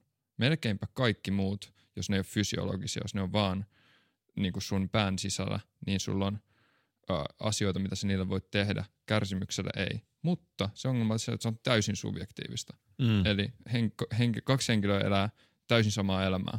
Toisella niistä voi olla ikä, siis niin kuin sata kertaa, tuhat kertaa rajattoman paljon ikävämpää kuin sitä toisella. Kyllä. Ja tämä tekee tästä mun niin kuin ajat, tai mulle täysin silleen mahdotonta yrittää auttaa ihmisiä niiden kärsimyksen kanssa. Mm. Koska me ei voida tietää, kuinka paljon ne kärsii. Ja nyt tässä meidän nykyisessä systeemissä me annetaan su- sulle pisteitä siitä, että sä sanot, että sä kärsit. Mm. Joo, siis ky- kyllä tässä on selvä tämmöinen uhrihierarkia, ja sit, mutta mulle tuli vaan mieleen tästä siis, kun sä sanoit, että, että mä saan etua pituudestani ja äh, ulkonäöstäni, äh, siis TV-toimittajana ehkä. Äh, toisaalta mulla on jotain haittatekijöitä. Mulla on myös mm. vastaavasti jotakin ei tule kyllä nyt itselle mieleen. mutta kyllä niitä varmasti on. Niin, tota... Tällainen ylitsepursuva narsismi. joo. Ei, mutta siis, joo, joo. tarkoitan, että siis mulla on, en mä tiedä, siis heikko vaikka kyky, mä oon kuvaamataidollisesti tosi huono. Ja, niin, ja, ja äh, myös musikaalisesti. Niin musta ei koskaan voisi tulla muusikkoa, eikä myöskään kuvataiteilijaa. Eli mun on ilmiselvä ha- haittaa, että pitäisikö, pitäisikö mä jotenkin sitten edesauttaa mun equal, equity, equityä niin. tässä tilanteessa. Et, niin kun ihmiset vaan pakotetaan ostaa mun kuvataideteoksia, vaikka ne oikeasti niistä tykkääkään. Niin, tässähän me tullaankin juuri, juuri siihen, äh, että no, tä, tästä on jo aikaa, mutta Jordan Peterson viittasi, tuli, sai valtavan paljon mediahuomioon sillä, että viittasi meihin niin Skandinaaviaan ja, ja Suomeen – tällaisena maina, jossa on tehty eniten töitä tasa-arvoa eteen, mutta sukupuolten äh, niin kuin uravalintojen välillä on suuria, niin kuin, mm. äh, suurimmat erot, mikä, missä on ihan sille hyvä, hyvä pointti. Tässähän on siis, sillähän on selitys, joka on biologia. Eli nyt tiedetään, joudun, joudun vähän taas tähän biologiakuvioon, mutta me tiedetään siis ihan oikeasti hyvin tutkimuksesta se, että, että siis Y-kromosomi käynnistää alkion kehityksessä maskulinisaation. Ja tämän maskulinisaation myötä tapahtuu kaikenlaisia hormonaalisia muutoksia ihmisessä, jotka ohjaa myös mielenkiinnon kohteita ja ne ohjaa ka- kaikenlaisia juttuja elämässä. Yksi suurimmista eroista, mikä Y-kromosomin ja X-kromosomin välillä syntyy, on tämmöinen asiat ihmiset jako. Eli naiset, X-kromosomilliset tai siis Y-kromosomittomat anteeksi, on kiinnostuneita ihmisistä ja Y-kromosomilliset on kiinnostuneita asioista. Keskimäärin aina jos otetaan tuhat, tuhat ja tuhat, niin me nähdään tämä ero selvästi. Ja ää, nyt sitten jos me luodaan yhteiskunta, jossa on vapaa valinta, niin silloin tämä tämmöinen biologinen driveri tulee esiin, koska ihmiset saa, saa vapaasti valita kaikesta, mitä ne haluaa tehdä, niin ne voi mennä minne huvittaa. Joten silloin naiset alkaa suuntautua ää, ihmiskeskeisille aloille ja se näkyy selvästi myös nyt euravalinnossa. Sen naiset, niin kuin, silloinkin kun on akateemisesti koulutettu, ne on psykologiassa ja, ja kaikessa siellä, ja miehet on diplomi-insinöörejä. Ää, niin tämä tulee vähän samaan tapaan, kun sä ajattelee, että sulla olisi geenilihoa, Mut, mutta, mutta kaikki elää jatkuvassa energiavajeessa, niin ei se geeni tule mitenkään esiin, silloin saa sitä riittää. Mutta silloin jos annetaan vapauksia valita tai vapautta lisätään sen ruoansaannin suhteen, niin silloin erottuu se geneettinen taipumus sieltä. Niin tässä on sama logiikka. Ja se on ihan totta, että, että se Suomessa, onko Suomessa jopa maailman suurin Pohjoismaissa nensa on suurimmat nämä tota, ää, sukupuolittuneet työmarkkinat. Mm. Ö, tosin kuvailemalla tätä, niin sä et muuta kenenkään mielipidettä, tota, jotka ajattelee, että nämä, nämä erot tulee sosiaali, sosiaalisista kasvatuksellisista syistä. Tai nämä en ainakaan usko. Mm. Ää, Koska ne ei usko, ne ei usko tutkimustuloksia. En mä voi sille mitään, että jos ei fakta uppoa, niin ei oppa, mutta se on, se on totta. Mutta tutkimus, me asiantuntijat on aina asian kummallakin puolella. Niin. Jos sä katsot mitä tahansa oikeusjuttua, niin siellä on toisella puolella X on Harvard, Stanford, Prince asianajat ja, niin. ja, ja asiantuntijat, joita sitten kuunnellaan oikeudenkäydessä ja ihan samoista laitoksista asiantuntijat toisella niin. puolella. Mutta tässä me tullaan tähän, mitä mä joskus siis miettinyt, on tärkeää erotella, on siis, äh, mitä mä sanoisin, tosiasiakysymykset, joihin on olemassa yksi oikea vastaus. Eli maa kiertää tai ei kerran aurinkoa, se on mm. jommin kummin, se on nolla tai yksi. Ja sitten meillä on mielipidekysymykset, jotka ei ole oikein tai väärin. Ne voi olla keskenään erilaisia. Että abortti ei ole oikein tai väärin. Se riippuu siitä, keneltä kysytään. Ja ei ole mitään paikkaa, mistä me mennään katsomaan, että no kummin se nyt ihan oikeasti on. E, kun taas näissä tosiasiakysymyksissä on siis yksi oikea vastaus, mielipidekysymyksissä ei ole oikeita vastauksia, on erilaisia vastauksia. Ja nyt tämä, että, että vaikuttaako alkion kehityksen hormonaaliset vaihtelut ö, niin kuin myöhempiin mie- mieltymyksiin elämässä on tosiasia kysymys. Siitä, ei ole, siitä voi olla jotain muuta mieltä. Voitaisiin olla siitäkin muuta mieltä, kiertääkö maa vai ei. Mutta joka tapauksessa se on jommin kummin. Ne joko vaikuttaa tai ne ei vaikuta. Ja siinä mielessä se ei ole kysymys, joka olisi niin kuin mielipidedebatin alainen, kun taas sitten jotkut muut. Ja tämä on tärkeää ymmärtää sen takia, että silloin kun – että nämä kategoriat pysyy selvinä, mikä on tiedollinen kysymys, mikä on mielipidekysymys. Se ei ole ihan, se on näin selkeää aina kysymyksissä, kun se on vaikka maa kiertää aurinkoa. Niin ja se ja ei ole edes tossa, tossa niin selkeää, koska yhteiskunta lähtökohtaisesti aina määrittelee sen, mitä vaikka maskuliinisuus on. Ainoa, mikä todennäköisesti on universaali ja pysyvä, on tuo ihmiset, asiat, ää, jakauma. Mm. Mutta sitten kaikki, mitä siitä seuraa, mikä on oikeastaan se keskustelu, mitä tuossa käydään, mm. niin ne on, ne on oikean maailman käytökseen liittyviä asioita.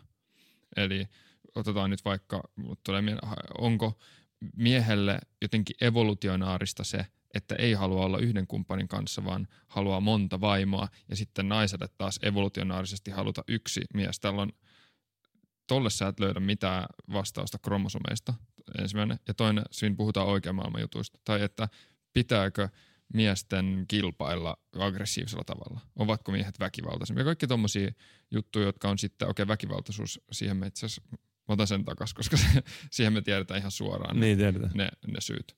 Mutta toi keskustelu ei oikeastaan keskity vaikka sen, sen haluaisi vi- tehdä siitä totuuskysymyksen, niin se on oikeasti hirveän paljon vaikeampi. Se on tosi mutasta se vesi, koska puhutaan aikuisten ihmisten käytöksestä, mistä osa, toinen osapuoli ei pidä. Esimerkiksi nyt otetaan vaikka koko ajatus toksisesta maskuliinisuudesta. Ei siinä ole mitään, ö, se on niin kuin klusteriajatuksia ö, sellaisista jostain ikävistä käytösmalleista ja asenteista.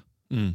Mutta siinä ei ole oikeastaan mitään niin kuin evolutionaarista, vaan siinä, siihen viitataan puhtaasti sosiologisena niin kuin ajatuksena, mitä se varmaankin on. Niin on tuo keskustelu vähän haastavampi. Niin. No totta voi lähestyä sitä vaan tuosta ei, mutta jo, jotkut, jotkut kysymykset on selvästi siis tosiasiakysymyksiä, jotkut niin. on mielipidekysymyksiä. Toisaalta auttaisi, jos tämä toinen puoli hyväksyisi tämän, että siinä on mukana tämä evolutionaarinen biologinen niin. tekijä. Mutta tässä, okei okay, me joudutaan tämmöiseen tieteen filosofiseen hötteikköön, mm. mutta siis on olemassa ensinnäkin empiiriset havainnot, eli meillä on vaikka havainto siitä, että miehet on ja ne on väkivaltaisempia kuin naiset. Me nähdään se kaikista mm-hmm. tilastoista. Eli se on tosiasia. Me ei kiistä, me ei, tätä mie, tämä ei ole mielipidekysymys, mm-hmm. vaan tämä on tosiasiakysymys. Ja sitten on erikseen kysymys siitä, millä se selittyy. Selittyykö se hormoneilla ja evoluutiolla ja däädä, däädä, vai selittyykö se kasvatuksella? Ja nyt tämähän on sitten tutkimuksen alainen kysymys. Musta olisi absurdi väite, ettäkö, sillä, ettäkö tällä ei olisi mitään geneettistä pohjaa. Että siis yksinkertaisesti miehiä kasvatetaan koko ajan vain väkivaltaisemmiksi. Sitä taistelee, sitä taistelee, tätä väitettä vastaan taistelee myös se, että kaikki eläimet, koko eläinkunta toteuttaa sitä samaa logiikkaa. Mie, siis koiraat on kaikissa lajeissa väkivaltaisempia. Tai okei, mä en sano kaikissa lajeissa, koska mulla on sitä tietoa varmuudella, mutta sanotaan, että mä tiedän varmuudella, että ihmisen lähisukulaisissa, simpansseissa, mm. orankeissa ja niin edelleen. Ää, niin musta on niin aika paljon näyttöä tukemaan sitä ajatusta, että sillä on jotain – mm. hormonaalista geneettistä taustaa. Ja sitten voi kysyä aina senkin, että, että jos kerran kulttuuri, tämmöinen ajatus, että ihminen on tabula raassa, että ihminen on tyhjä taulu, joka mm. syntyy maailmaan ja mm. sitten siellä vaan ruvetaan printtaamaan niin kuin ulkomaailmasta asioita ja kenestä tahansa voi näin ollen tulla ihan mitä tahansa, niin miksi sitten jostakinhan se kulttuuri, eli jos sanotaan, Syntyy. niin, niin, alun perin on tullut, et, ei, ne, ei ne ole tabula raassa ole tänne syn... Tai siis jos, jos ensimmäinen ihminen on tabula raassa, okei, okay, ensimmäistä ihmistä kehittyy hiljalleen simpanssista, niin ää, mutta me nähdään simpanssissa sama käyt, käytös, niin jostain sieltä se sitten on alun perin tullut ilmeisesti. Niin. niin. Totta, niin näin se, näin se menee. Toisin, tosin me, me ihmiset ollaan niin valtavan komplekseja ja sitten se mitä me tehdään on me luodaan tällainen kokonaan ulkoinen yhteiskunta. Se tekee tästä hirmu hankalaa. Mutta tähän mulle, mulle tuli simpanssista mieleen, niin tekee simpanssitkin. Eli siis mä katsoin just Netflixistä dokumentin ää, simpansseista. Ja, ja niillä on ihan sika monimutkainen se niiden esimerkiksi. Joo, just sosiaalinen hierarkia. Ja, ää, sehän menee niitä, se on alfa-uros, joka hallitsee kaikki, niin sillä on haaremi niistä naaraista. Ja aika ajoin sitten nämä alemman tason simpanssit siinä hierarkiassa – muodostaa koalitioita ja lopulta yrittää syöstä sen alfa-uroksen sieltä vallasta. Ja totta kai se joskus onnistuu ja sitten sinne tulee uusi alfa. No miten nämä, tekee, miten nämä alemman tason simpanssit tekee sen, ne luo koalitioita sukimalla. Eli ne menee siis toisen simpanssin luoja sukii mm-hmm. sen turkkia. Jos tämä suittava tykkää siitä, niin se sukii mm-hmm. takaisin syntyy bondi ja sen on koalition alkusilla. Ja tällä tavalla ne sitten testailee. Ja niin toimii ihmisetkin. Siis ihmisten, ihmiset menee cocktailtilaisuuksiin sukimaan toinen toisiaan, mm. kokeilemaan, että hei, oisit sä, ollaanko me liittolaisia vai eikö me olla. Ja sitten aika nopeasti Suomi Areena, mä en tiedä, oletteko käynyt siellä, se on semmoinen yhteiskunnallinen Ei, keskustelu. Tiedetään, kyllä, Joo. se pointti. Niin se on täyttä sukimista. Se on 27, mm. 7 sukimista, kun ne kokeilee, että kuka olisi kuka olisi mun liittolainen tässä mun intressissä, jota mä e-, e-, edistän yhteiskunnassa. Ja sitten tällä tavalla ne, niitä liittolaisia on suki, Petteri Orpo on sukinut niin hyvin, että se on tällä hetkellä pääministeri ja sen alapuolella on mieletön määrä liittolaisia. Jossain vaiheessa pää, Petteri Orpo syöstää vallasta pois ja uusien koalitioiden myötä ja niin edelleen. Toisaalta ja, simpansseissa on kyse lähtökohtaisesti melkein vaan parittelusta ja niiden parittelua helpottaa se, että naisilla tulee kiima-aika – jossa ne on sen kiimaajan aikana valmiita parittelemaan kenen, minkä tahansa simpanssin kanssa.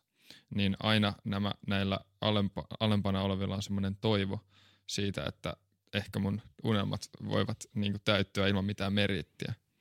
kun taas, meillä, kun taas meillä ihmisillä on se toivo, mutta me ollaan niin hyviä luomaan näitä systeemeitä, että meillä syntyy semmoisia, että meillä on tiedätkö, 7 miljoonaa rohingya-muslimia, jotka asuu ö, te, tämmöisissä peltitaloissa, kenestäkään niistä ei tule, ne, ne, ne niillä mitään mahdollisuuksia päästä johonkin hyvään niin kuin yhteiskunnalliseen asemaan, jos tämä tilanne pysyy tällaisena. Tai sitten otetaan vaikka uiguurit, jossa se tapahtuu ihan tälleen systemaattisesti ihmisten valintojen seurauksena. Niin meillä se, se on vaan, ö, toisaalta siis se on todella hedelmällistä lähteä noista lähtökohdista, mutta me ollaan niin tultu niin hyviksi ö, myöskin pelaamaan se ympärillä, että, ja sitten teknologia muuttaa ton ihan koko pelin. Niin se tarkoittaa, että ole samanlaiset yhtä se on vaan lähtökohdat sinne päästä sinne herrakirjan huipulle vai, vai? Niin, se, se mitä mä tarkoitin oli se, että ö, tämä mitä meidän yhteiskunnassa tapahtuu, niin tämä sukiminen ja muu, niin se ei ole ihan niin yksinkertaista. Ja sitten me ollaan myöskin voitu luoda systeemeitä, joissa jotkut, ö, jotka on osa sitä yhteiskuntaa, ei pääse tekemään sitä ollenkaan. Niin. Mikä ei ole oikeastaan tuollaisissa yhteisöissä edes mahdollista. Kyllä, kyllä, joo. Siis ei, ei se tietenkään, ei ihmiset siellä Suomenrannassa tosiaan, ne ei tällä tavalla ihan oikeasti suje, että se on monimutkaisempi, joo, mutta, monimutkaisempi se sosiaalinen mm, prosessi, sekin, mutta logiikka sekin. on sama. Niin, niin. Mutta tota, tästä tuli mieleen tästä, ää, mä en ole ihan varma, liittyykö tämä tähän, mutta tuosta, että kun nämä alemman tason koiraat simpansseissa voi kuvitella pääsemässä mm-hmm. panemaan näitä, tota, näitä naarassimpansseja siellä, niin, niin, niin ää, mutta ei pääse, koska se on, se on haaremi ja se alfaurus pitää pitää Joo. itsellään. Että ehkä sitä joku voi lipsahtaa silloin. Se on niin. niin. niin. No mutta se on, kato silloin, kun se parottelee jonkun toisen kanssa. Kun ne, siis niillä tulee, sim, simpas, haarahtaa, tulee... Haarahtaa. Ni, niillä... pettämässä sitä alfaa siis tossa. Ei, no kun sulla on haarmi, sulla on monta niin. naarasta ja siinä, niillä tulee kiima-aika, ne on silloin aivan siis aivot niin. blästääntyy niin. niin kuin halusta paritella. Kyllä. Niin sit se on ihan kukavaa, mikä on siinä lähellä. Niin jos se alfa uros on tuossa puun toisella puolella tai toista, niin sä voit päästä. Mut, Aa, joo. niin mä ymmärrän, ymmärrän, joo, kyllä, kyllä. Mutta että siis sieltä väkisinkin jää niin. iso osa simpansseista ilman kokonaan. Se on siis insel, insel simpansseja tavallaan. niin, niin. Ja näin se on ihmisessäkin. Ihmisillä on osittainen haaremijärjestelmä. Mhm, siis, mm-hmm, kyllä. Että jos katsotaan Forbesin ö, listaa, otetaan se, että 500 rikkainta, niin käytännössä niillä kaikilla, ensinnäkin on kaikki melkein, ei nyt ihan, mutta vanhempia herrasmiehen, vähän yli 60 Elon Musk pois lukien, mutta about. Ja se, mitä on tapahtunut, jos katsotaan niiden historiaa, niin niillä on kolme pariutumiskierrosta. 20 ensimmäinen parittelukierros, siis vaimo ja näin poispäin, ero. 40 ne ottaa uuden 20 vaimon ja 60 ottaa kolmannen kerran 20 vaimon. Niin. Koska käytännössä siis ää, naaraat parittelee ylöspäin, siis ihmisnaaraat. Ja se tarkoittaa silloin sitä, että kun siellä hierarkian yläosassa olevat koiraat, jotkut puhuu miehistä, mutta siis ne koiraat, koiraat siis vie naaraita sieltä alemmilta tasoilta mm-hmm. ylöspäin, niin jotkut siellä, siellä alatasolla jää, jää ilman. Kyllä. Kyllä. Ja, ja tämä itse asiassa tiedetään, että tämä aiheuttaa yhteiskunnasta levottomuutta. Eli jos, jos meillä on tosi iso kuvitellaan nyt, että olisi, olisi siis monogamia vallitsisi ihmisissä. Eli ei tapahtuisi tällaista haaremikäyttäytymistä, vaan kaikille tasaisesti riittää yksi parittelukumppani koko elämän ajaksi. Niin, mutta jos me lisätään koiraiden määrää sillä tavalla, että, että, että niitä on reippaasti enemmän kuin naaraita, mm. niin syntyy levottomuuksia. Kyllä, väkivallan räjähdysmäinen kasvu Kyllä. nähdään kaikissa kolonioissa kautta historian, koska ketkä on valmiita ottamaan sen riskin – niin ne on lähtökohtaisesti miehet ja ne on nuoret miehet, Kyllä. koska nuoret miehet on tyhmiä eikä osaa mitään, ne on valmiita ottamaan riskejä. Joo, ja pakko päästä panemaan. Ja se, se, se, se, se on joka, driver, joka ajaa siellä. Se mm. lisääntymisvietti. Kyllä. Niin ja, siinä on toive just, kun sä, mulla on tässä, koloni, tai tässä yhteiskunnassa huonommat toivon, jos menen tonne koloniin, mä voin rakentaa itsestäni kingin sinne. Sehän on se ajatus Kyllä. siinä, miksi sä lähdet. Joo. Ja tämä on siis tota, brutaali ajatus, mutta tosiasia myös, eli prostituutiohan tas- tasoittaa tätä.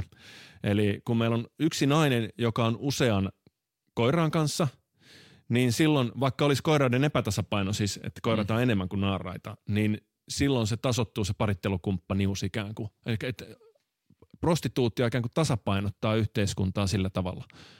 Se, no, se on, sitten se... toisaalta toi, toi on vähän tollainen, mä en niin kuin tiedä mitä, mitä koska nyt, nyt sä otit tuollaisen biologisen näkökulman, mutta sitten sä lisäsit meidän niin kuin, yhteiskunnallisen järjestelmän, joka ehkä sille kap- kapitalistinen, jossa vaan niin kuin, prostituutiossa on kyse suoraan rahasta. Siinä ei ole kyse mistään muusta kuin hyödynnetään tätä mie- miesten biologista niin. Niin tarvetta. Kyllä, kyllä, mutta, mutta, mutta jos sinänsä siinä niin niin luonnollista, mikä, mitään muuta kuin se tarve niin kuin, jollekin seksuaaliselle kontaktille. Näin on, mutta sä otteet kaksi rinnakkaista tilannetta. Eli mm. meillä on ensin se yhteiskunta, jossa on miehiä Ah, niin, niin se rauhoittaa sitä väkivaltaa. Niin, Okei, se se oli se niin, pointti. joo. Joo. joo. Se on ihan totta. Joo. Joo. Hyvä. Siinä, si, joo, hyvä lisäys. Ja mä, koska mä mietin, että miksi, niin kuin, miksi helvetissä sä aloit puhua prostituutiosta. Mutta äh, kiinnostava aasinsilta tosta, jos sä jaksat yhä puhua tästä Joo, aiheesta, joo. niin, äh, niin on, on se, mitä... No, tässä on, tässä on itse asiassa monta juttua. Äh, me harrastetaan, niin kuin nuoremmat ikäluokat harrastaa todella paljon vähemmän seksiä kuin vanhemmat ikäluokat. Mm, Olen, pa- olen pahoillani. Ei kun tämä on, tää on valtavan siis yllättävää ottaen huomioon, että parisuhdemarkkinat on räjähtänyt silleen, että sulla on mahdollisuus löytää ihan kuka vaan mahdollisimman nopeasti. Sitä luulisi, että sehän, ja tällainen niin kuin, meillä on tapahtunut tietynlainen niin kuin seksuaalinen vapautuminen. Että katsotaan vähemmän pahalla sitä, että ö, tapaa paljon ihmisiä tai on va- vaikka monen ihmisen kanssa suhteessa samaan aikaan tai, tai ihan mitä, mitä vaan. Mutta me harrastetaan ö, siis, ö, okei, okay, nämä on brittidataa, mutta 2008 se oli, olisiko ollut jotain um, 8 prosenttia ö, kaikista vastaajista, eli mie- sekä miehet että naiset, jotka vastasivat, että ne ei harrasta seksiä, ei ole harrastanut seksiä ollenkaan. Olisiko ollut edellisen vuoden tai edellisen puolen vuoden aikana. Nyt se on, oli, tai nyt 2018-2019, se oli 51. Oho, no se on aika korkea prosentti. Niin, tuossa on, to, to, niin kuin toi on aivan siis käsittämätön. Niin tuolla tuolla on ehkä haastava löytää, löytää syitä, mut, mutta mä luulen, että yksi aika selkeä syy on ö, porno. Koska mä luulen, että todella pitkälle porno ö, yllä, niin kuin an, antaa riittävän määrän juurikin tuolle suhteellisen puhtaan biologiselle tarpeelle ja tyydyttää sen. Se ainoa ongelma on, että se biologinen tarve, joka on niin kuin tyhmä ja huono, Mm. niin on olemassa, jotta tapahtuisi merkityksellistä pariutumista, josta syntyisi hyviä perheitä ja sitten siitä jatkeena hyvä yhteiskunta. Niin. Mutta nyt meillä ei synny tota, koska ö, se ei nähdä riittävästi vaivaa sen kumppanin löytämiseen tai arvostamiseen, koska se tämä typerä tarve, joka loisi hyviä lopputuloksia, on eliminoitu. Ai niin, Tähän pä- niin, niin, niin, ymmärrän, ymmärrän pointti, mutta onhan nyt ennenkin ollut pornoa. No No, ei pornoa missään 60-luvulla. määrin, kun ei ole niin kuin lähelläkään samassa volyymissa kuin mitä Niin, nyt. se on totta tietysti, kun netti, ja netin kuinka kautta, niin- helposti sitä löytyy ja mi- kuinka, koska no, tästä, se, on, se on aika pieni se circuit, se on, se on hyvin lyhyt. Mm. Ö, tätä on tutkittu ja esimerkiksi miehet käyttää ison osan ajastaan ei katsoa niitä videoita, vaan scrollaten sitä sivua.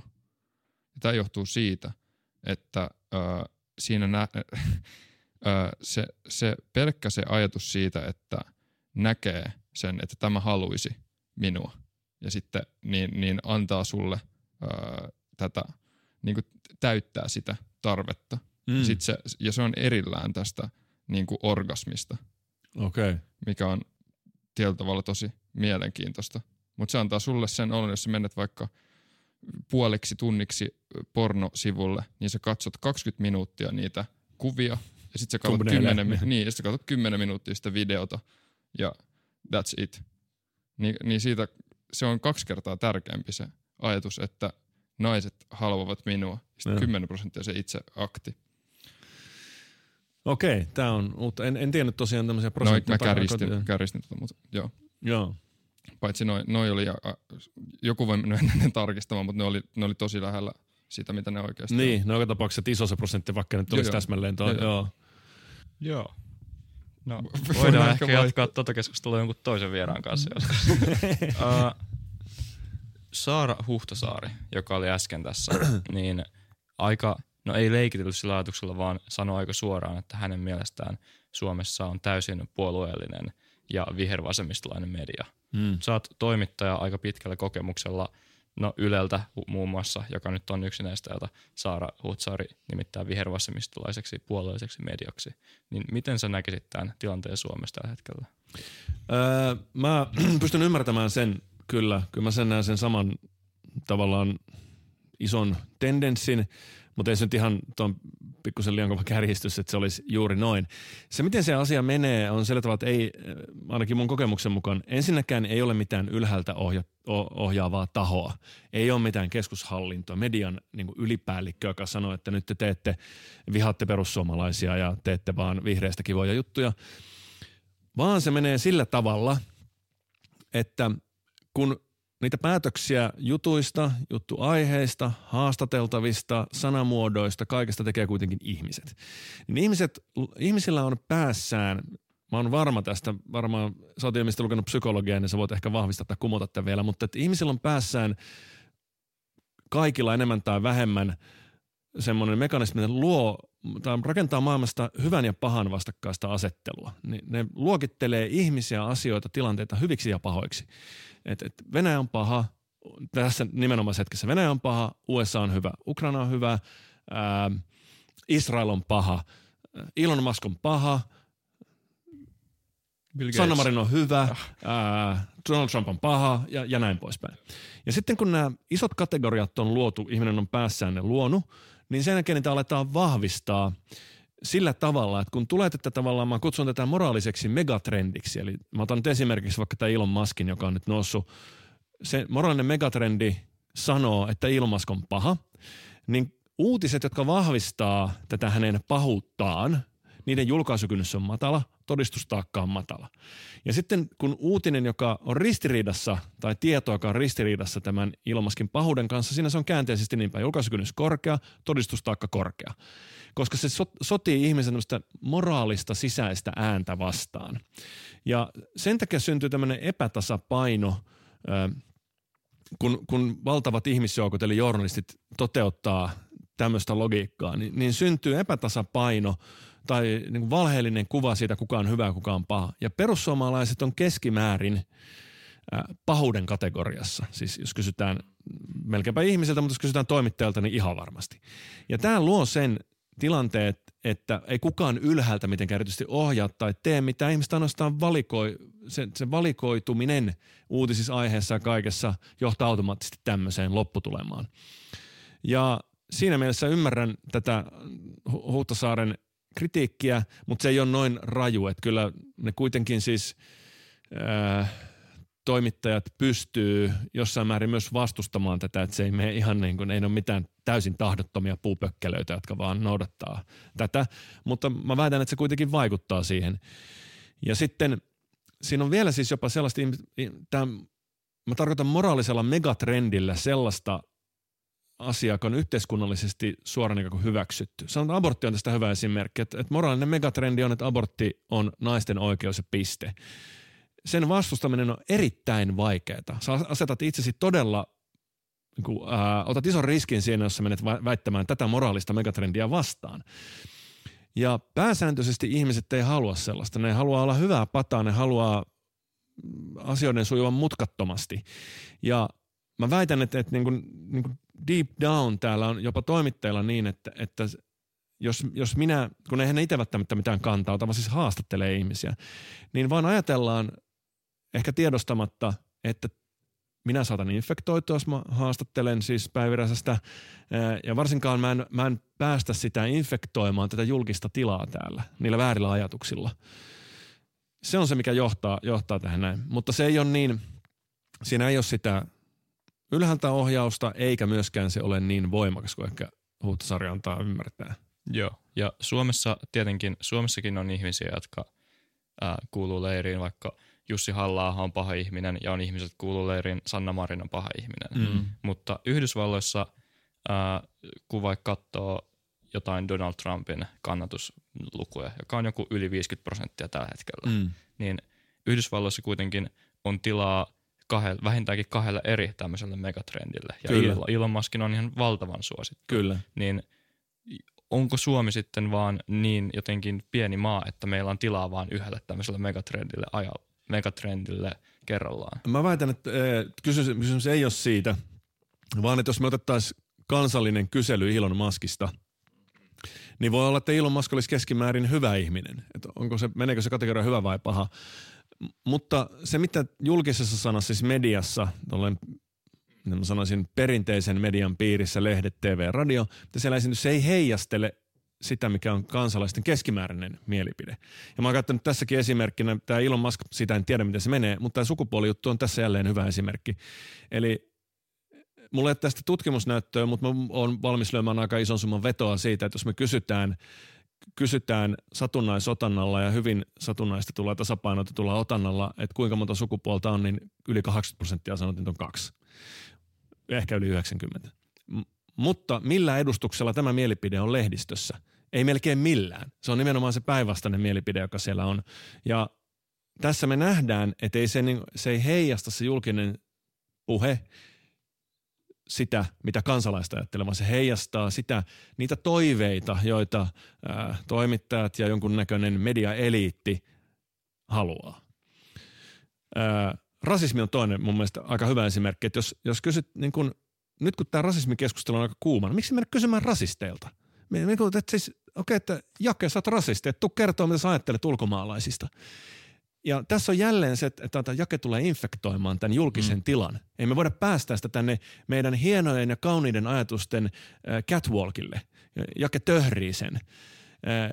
Ja tällä tavalla se julkinen puhe ei ole totuudenmukainen kuva siitä yhteiskunnallisesta olosuhteesta sellaisena mä väitän, että siitä on kysymys. Mutta Yhdysvalloissa se tilanne on siksi eri, että siellä on ö, median moninaisuutta. Siellä on siis ihan oikeasti mediaa vähän joka lähtöön ja siellä on todellakin vapaa media. Suomessakin se on teknisesti vapaa, se ei vaan toteudu vapaana. Et kukaan ei Suomessa esimerkiksi rajoita tätä. Ei, ei ole kiellettyä haastatella rasistijakea. Hmm. Kukaan ei vaan tee sitä. Ja niin tämä toteutuu kerta toisensa jälkeen yhteiskunnallisissa kysymyksissä, että sinne valikoituu semmoinen ikään kuin hyvä ja su- suvaittava oikea mielipide, jota sitten yksi toisensa jälkeen käy siellä toistamassa. Eikö se olisi mielekästä, jos tämä tilannetta voisi edistää semmoiseen suuntaan, että olisi monipuolisempi media? Kyllä. Ja siis Mitä yle- sille voi tehdä? No Ylen, yle, yle, Yleltä pitää leikata reippasti rahaa pois. Se on ehdottomasti haittaava tekijä siinä. Ja se liittyy tietysti siihen, jos mä, tämä lähinnä koskee siis sähköistä mediaa, mutta yleensä syö sähköisen median, miettikää nyt, meillä on siis tilanne, jossa meillä on ylivoimainen markkinajohtaja verotusoikeudella. Mm, eihän, mm. eihän missään jumankata vapaassa markkinataloudessa ole niin. Ö, mutta siis Yle joka tapauksessa 600 miljoonaa se budjetti, se tukkii sitä sähköisen median kenttää tosi pahasti. Ja, ja niillä ei ole mitään velvoitetta tietenkään se ei toimi niin kuin normaalin hintamekanismin tai markkinalogiikan mukaan, että tuotetaan semmoista sisältöä, joka kiinnostaa katsojia ja kuuntelijoita, vaan tuotetaan oikeiden ajatusten sisältöä, wokea ja mikä nyt milloinkin sattuu olemaan trendikästä. Mä oon esimerkiksi miettinyt sitä, että Ylellä on kolumnisteja, niillä on varaa palkata niitä kolumnisteja vaikka kuinka paljon. Miksei siellä ole esimerkiksi jotain umpikristittyjä? Siis mä oon itse ateisti, mä en niin ollenkaan allekirjoita niitä ajatuksia. Mutta missä ne on? Niitä on Suomessa vaikka kuin helvetisti. Siis ää, suviseuralla, paljonko siellä on osallistujia, mm. voisi 100 000. Mm. Ei yhden ainutta löydy Yleltä vastaamaan näin ison kansanosan, siis sanottamaan heidän ajatuksiaan. Ja niitä, siis ei tarvitse olla mitään jumalapaasausta ja Jeesusta, vaan konservatiivisia, umpikonservatiivisia ajatuksia. Ei, koska se ei ole oikea ajattelua tässä ajan hetkessä. Ja Ylellä on tämmöinen mahdollisuus, se pystyy ohjaamaan sitä vastuullisena menee, mitä kaiken maailman kiertoilmauksia nyt käyttääkään siihen mielipiteiden moninaisuuden tukahduttamiseen. Niin jos Yle saataisiin siivottua sieltä pois, se vapauttaa sitä markkinaa aika paljon ja silloin syntyisi automaattisesti toimijoita, jotka alkaisi vastata – siihen kansalaisten kysyntään toisella tavalla. Tietysti voi väittää nyt sanoa, että miksei vaan perusteta TV-kanavaa, joka, joka tuuttaa tätä konservatiivista sisältöä. Yksi syy on se, että kun Yle on olemassa ja sillä on niin valtava koneisto ja TV-lähetystehot ja kaikkea tällaista, niin tämän, tämän kanssa kilpaileminen, että sä, että sä saisit sinne tosiaan samanvertaisesti sitä sisältöä esille katsojille. Se on ihan hellitön investointi ja se on niin iso riski, ettei kukaan lähde tekemään sellaista.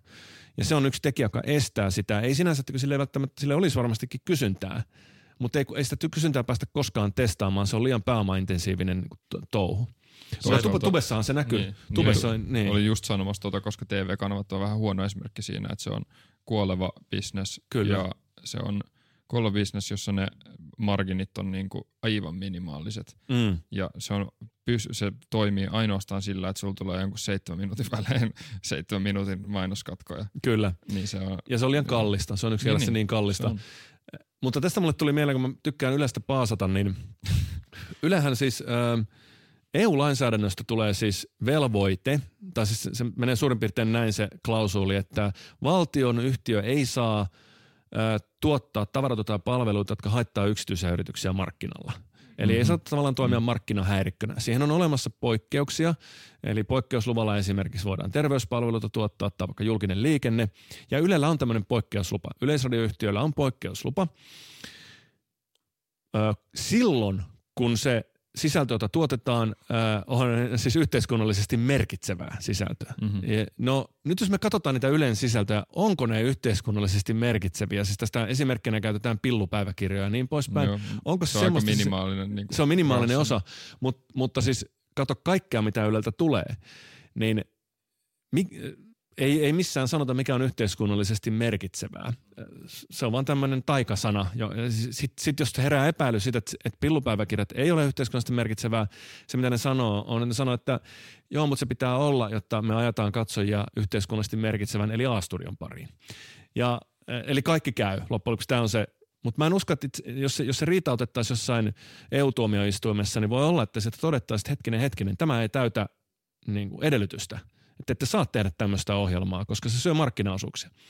Niinpä Yle sanoo, aika usein kuullaan tämä, että ei Yle itse asiassa syö markkinaosuuksia eikä häiritse kilpailua, vaan kirittää kilpailua. Kun se on vähän sama logiikka, että se olisi tota, ää, Espresso House – Mm. Ja sitten olisi valtion kahvi Oy, joka jakelee maksutta kahvia siinä tota Espresso Housein vieressä. Ja sitten Espresso House, mm. hei, te vähän häiritse sitä kilpailua. Sitten, ei, kun tehkää parempaa kahvia, me kiritetään tässä, te tehkää parempaa kahvia, niin sitten se kyllä menee kaupaksi.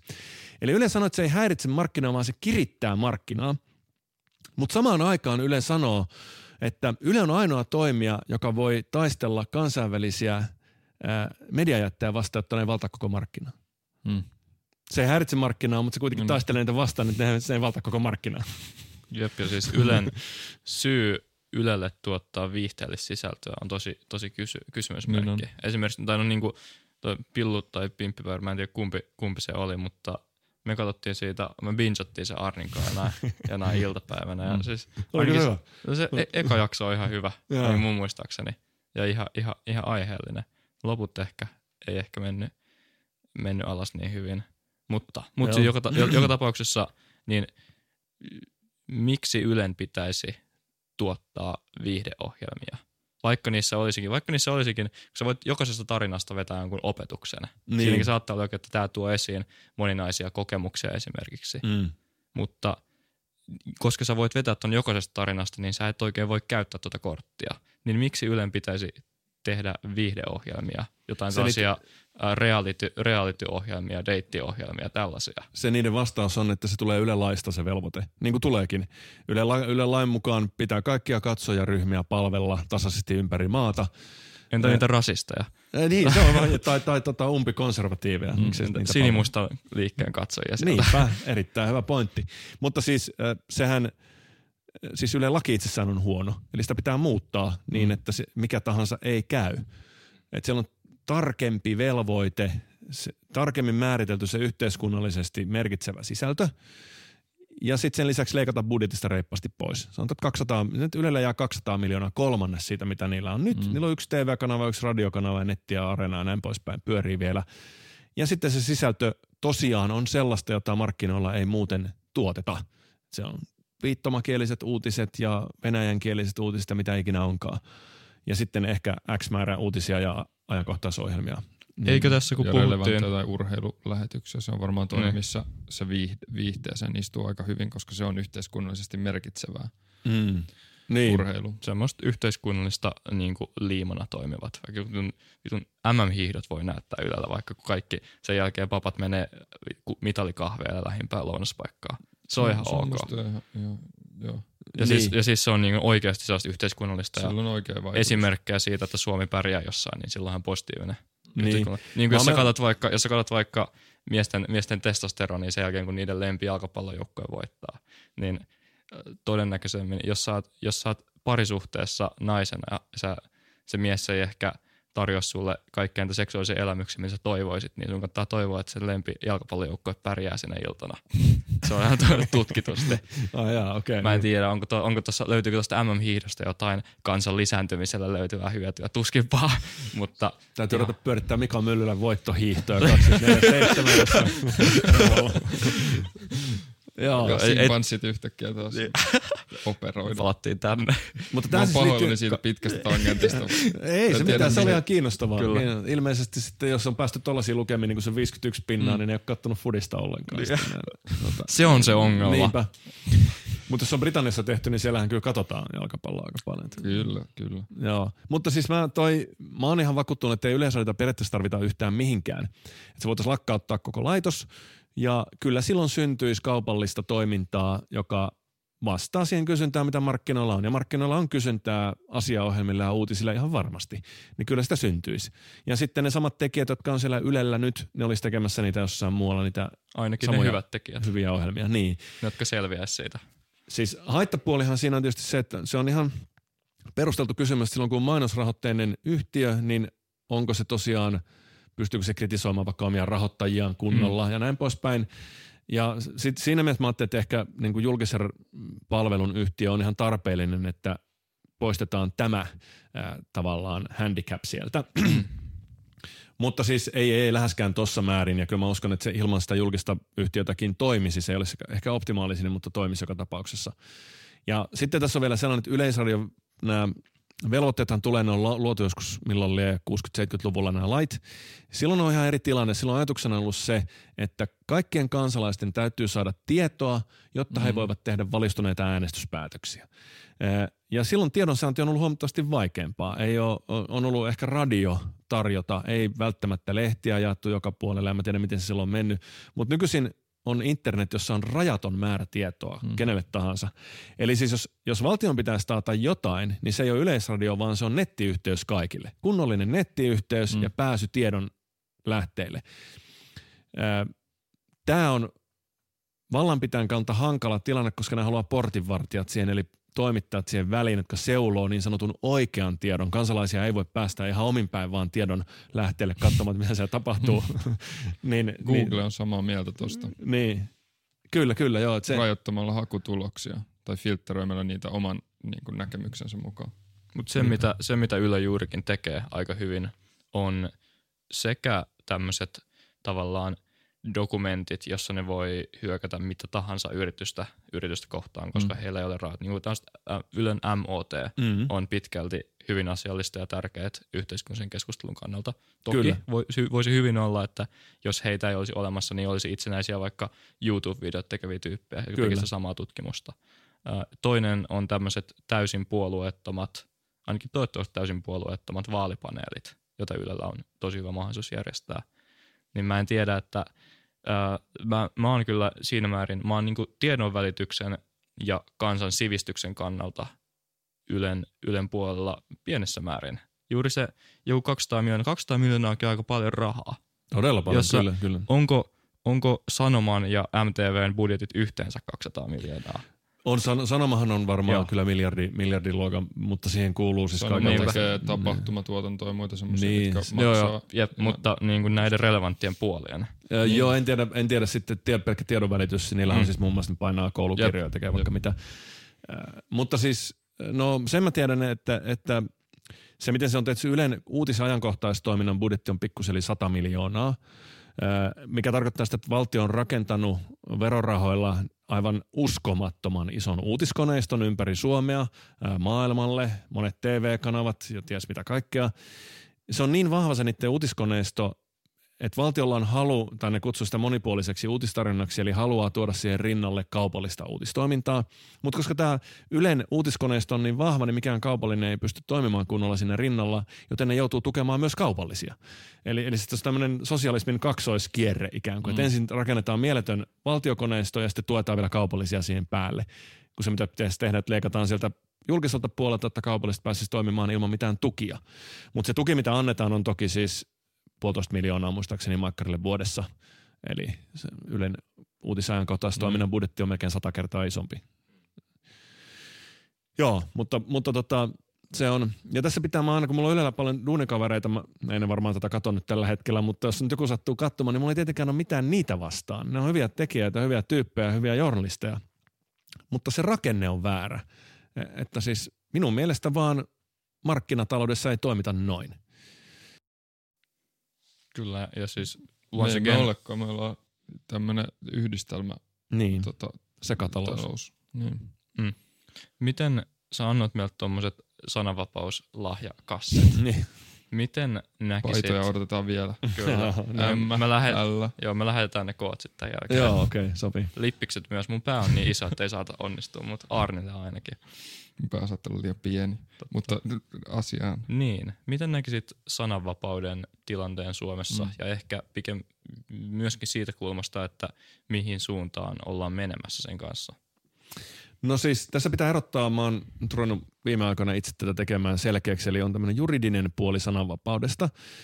Öm, koska sananvapaus on siis perusoikeus, eli sitä kannattaa ajatella näin. Mä selitän sitä juridisen puolen. Se kannattaa ajatella näin, että sananvapaudella, ajatelkaa ensin kaikki mahdollinen ilmaisu, semmoinen laatikko. Mm. Siellä on kaikki mahdollinen tämän laatikon sisällä. Ja osa tästä kaikesta mahdollisesta ilmaisusta suojataan sananvapauden. Se nauttii sananvapauden suojaa. Ja nyt sitten eri valtiossa ja yhteiskunnassa vaihtelee se, kuinka laaja se sananvapauden suoja on. Yhdysvalloissa se on kaikkein laajin.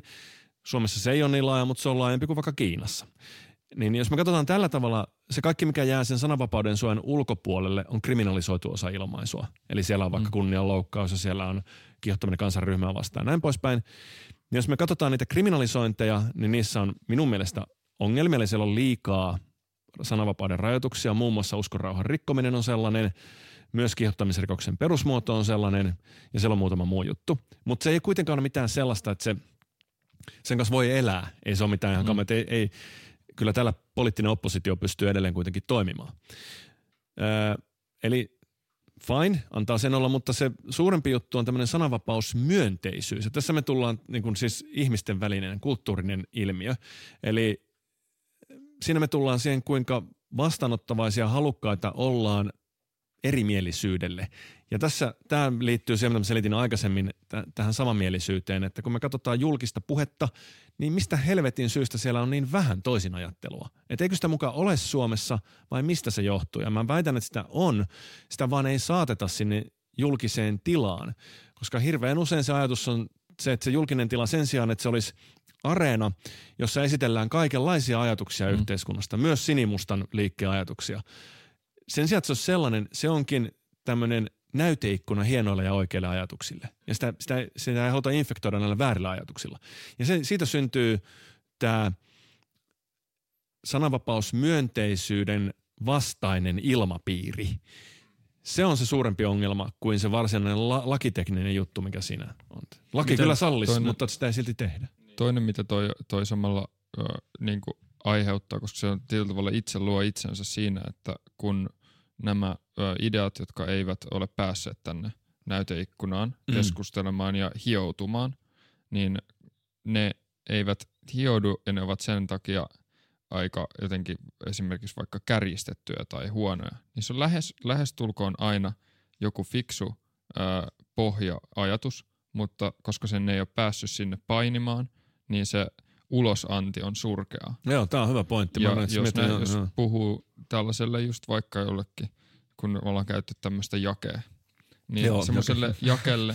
Pahoittelut niin, kaikille niin jakeille. Sille, tota, sen, sen jaken kanssa, kun saunassa puhutte jostain, niin se saattaa sanoa jotain, joka kuulostaa aivan älyttömän tyhmältä, mutta se johtuu siitä, että se ei ole päässyt siitä koskaan puhumaan, eikä se ole tai jos se on, niin se on päässyt puhumaan muiden kanssa, jotka ei ole koskaan kuullut kenenkään älykkään, korkeasti koulutetun tai muuten ulosanniltaan niin kuin mm. kompetentin ihmisen valmista ajattelua siitä asiasta. Kyllä.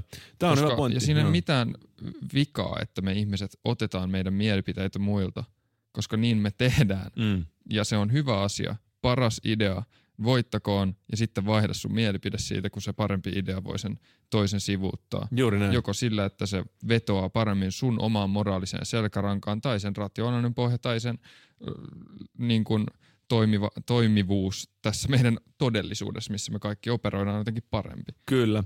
Minusta yksi... on ihan loistava ja yksi ajatus. tällainen tota, tämmöistä laajaa, siis mitä mä kutsun siis, niin Siis siis ajatus oli, toit sen nyt tähän näyteikkunalle, joo, se oli hyvä ajatus. Mutta siis toinen siis sellainen äh, ikään kuin tämmöistä monipuolista mielipidekenttää puoltava ajatus tai väite on se, että jos sä ajattelet, että sä oot tämmöinen marginaaliajattelija äh, sinimustan liikkeen ja, tai jotain muuta vastaavaa, konservatiivi, umpikonservatiivi, että kun sut suljetaan pois siitä julkista tilasta, tai ei välttämättä sua, mutta sinne, siellä ei ole kukaan, joka sanoisi ääneen niitä sun ajatuksia. Mm. Ihmisillähän riittää se, että ei ne halua itse päästä sanomaan, vaan ne haluaa, Riittää, että on joku, joku joka sanoo sen. Kyllä. Niin, niin nyt kun kukaan ei sano niitä siellä, niin Öö, sä katkeroidut, susta tuntuu siltä, että sä et ole enää oikeastaan osa tätä yhteiskuntaa. Öö, sä et olekaan saanut edes, sä et ole saanut tuoda edes yrittämään sitä sun ajatusta sinne, Mhm. sinne kilpailuun. Joo. Ja se on paljon huonompi asia kuin, kuin se, että sä saisit, sitten sä voisit ja todeta, että okei, nollataan. niin, Joo. sä voisit todeta, että Joo. no okei, että ei tämä pärjännyt tällä kertaa tämä idea, mutta sainpahan yrittää. Mm. No, yritän ensi kerralla uudestaan. Ja tällä on mun mielestä paljon huonommat seuraukset. Se painu, ei se, ei ne ajattelu, ei se ajattelu häviä minnekään, Mm. vaan se sitten se painuu maan alle ja siellä operoidaan ja näin poispäin. Sillä laajalla sananvapaudella siis tarkoitan sillä sitä, että niitä ihan oikeasti on siellä esillä. Me myös saadaan tietää, mitä ihmiset ajattelee. Ei muuten tiedetä. Ja sekin on. Et siinä on siis mieletön määrä hyviä puolia, jotka ylittää mun mielestä sen, että se luo kenties, se loukkaa tai se luo jonkunlaista epätasapainoa yhteiskuntaa, tämmöistä polarisaatiota tai mitä ikinä onkaan. Ne, ne hyvät puolet on paljon paljon arvokkaampia. No. Aha, pikku, pikku tauko. Joo, ei, ei, ei me tarvita tuota meidän, meidän kameraa muutenkaan, niin voidaan vaan... Joo, voidaan vaan- jatka. Joo. Joo. Onko sulla mit, mi, mikä, del, mikä... Ei mulla mitään, siis vedättää Mulla mitä otetaan. tarvii ja sitten, sitten se on siinä. Yes. Uh, joo. Mitä mieltä sä oot yleisesti nyt näistä tulevista presidentinvaaleista? Jaa, no tota, äh, ei mulla se, siis mähän ensinnäkin olen sitä mieltä, että presidentti-instituutio on kohtuullisen yhdentekevä. Että se, äh, ei sen valtaoikeudet ole kauhean merkittäviä ja musta on lähes yhdentekevää, kuka siellä loppujen lopuksi sitten on. Et jos me katsotaan vaikka, ajatelkaa Ukrainaa, että sinne valittiin siis koomikko presidentiksi, Mm. näyttelijä, tai Donald Trump valittiin Yhdysvaltain presidentiksi. Edes ne kumpikaan ei ole saanut mitään kauhean peruuttamatonta aikaan, varsinkaan Trump, joka siis, jonka ihan, jolla ihan oikeasti on valtaa, jolla on valtaa ja vaikutusta koko maailmaan Juman kautta, ihan mieletön määrä. Edes se ei saanut aikaan mitään kamala, ihan kamala hirveitä, niin mä en voi uskoa, että Suomen presidentti, e- että sen, sillä on kovinkaan suurta väliä, kuka siellä on. Sillä voi olla suomalaisilla jollain tunnetasolla väliä, mutta siis tämmöistä niin oikeaa aktuaalisen maailman väliä sillä ei hirveästi ole. Ja sitten mä oon miettinyt Aaltolan ehdokkuudesta. Siis kun mm. Mä tiedän, että Mika Aaltolan, siis mo- todella monia ihmisiä ärsyttää se, että Mika Aaltola on siellä. Ja yksi syy on se, että, että se on tota, niin itsevarma, että se, siis sille mitään poliittista kokemusta, on jumalata presidentiksi ensimmäiseksi mm. vaan näin. Ja tota, mutta sitten mä jollain lailla symppaan, mä tunnen Aaltolaa pikkusen, se mua tavallaan ollenkaan. Ja mä väitän, että yksi syy, mä tunnen se on yksi, mutta toinen on se, että tietyllä tavalla kunnioitan tota, yrit, yrittäjän henkisyyttä, joka siinä on, että se ei saisi lähteä presidentin vaan se lähtee. Ja se, se välitä siitä. Demokratiassa voi mennä ja kokeilla.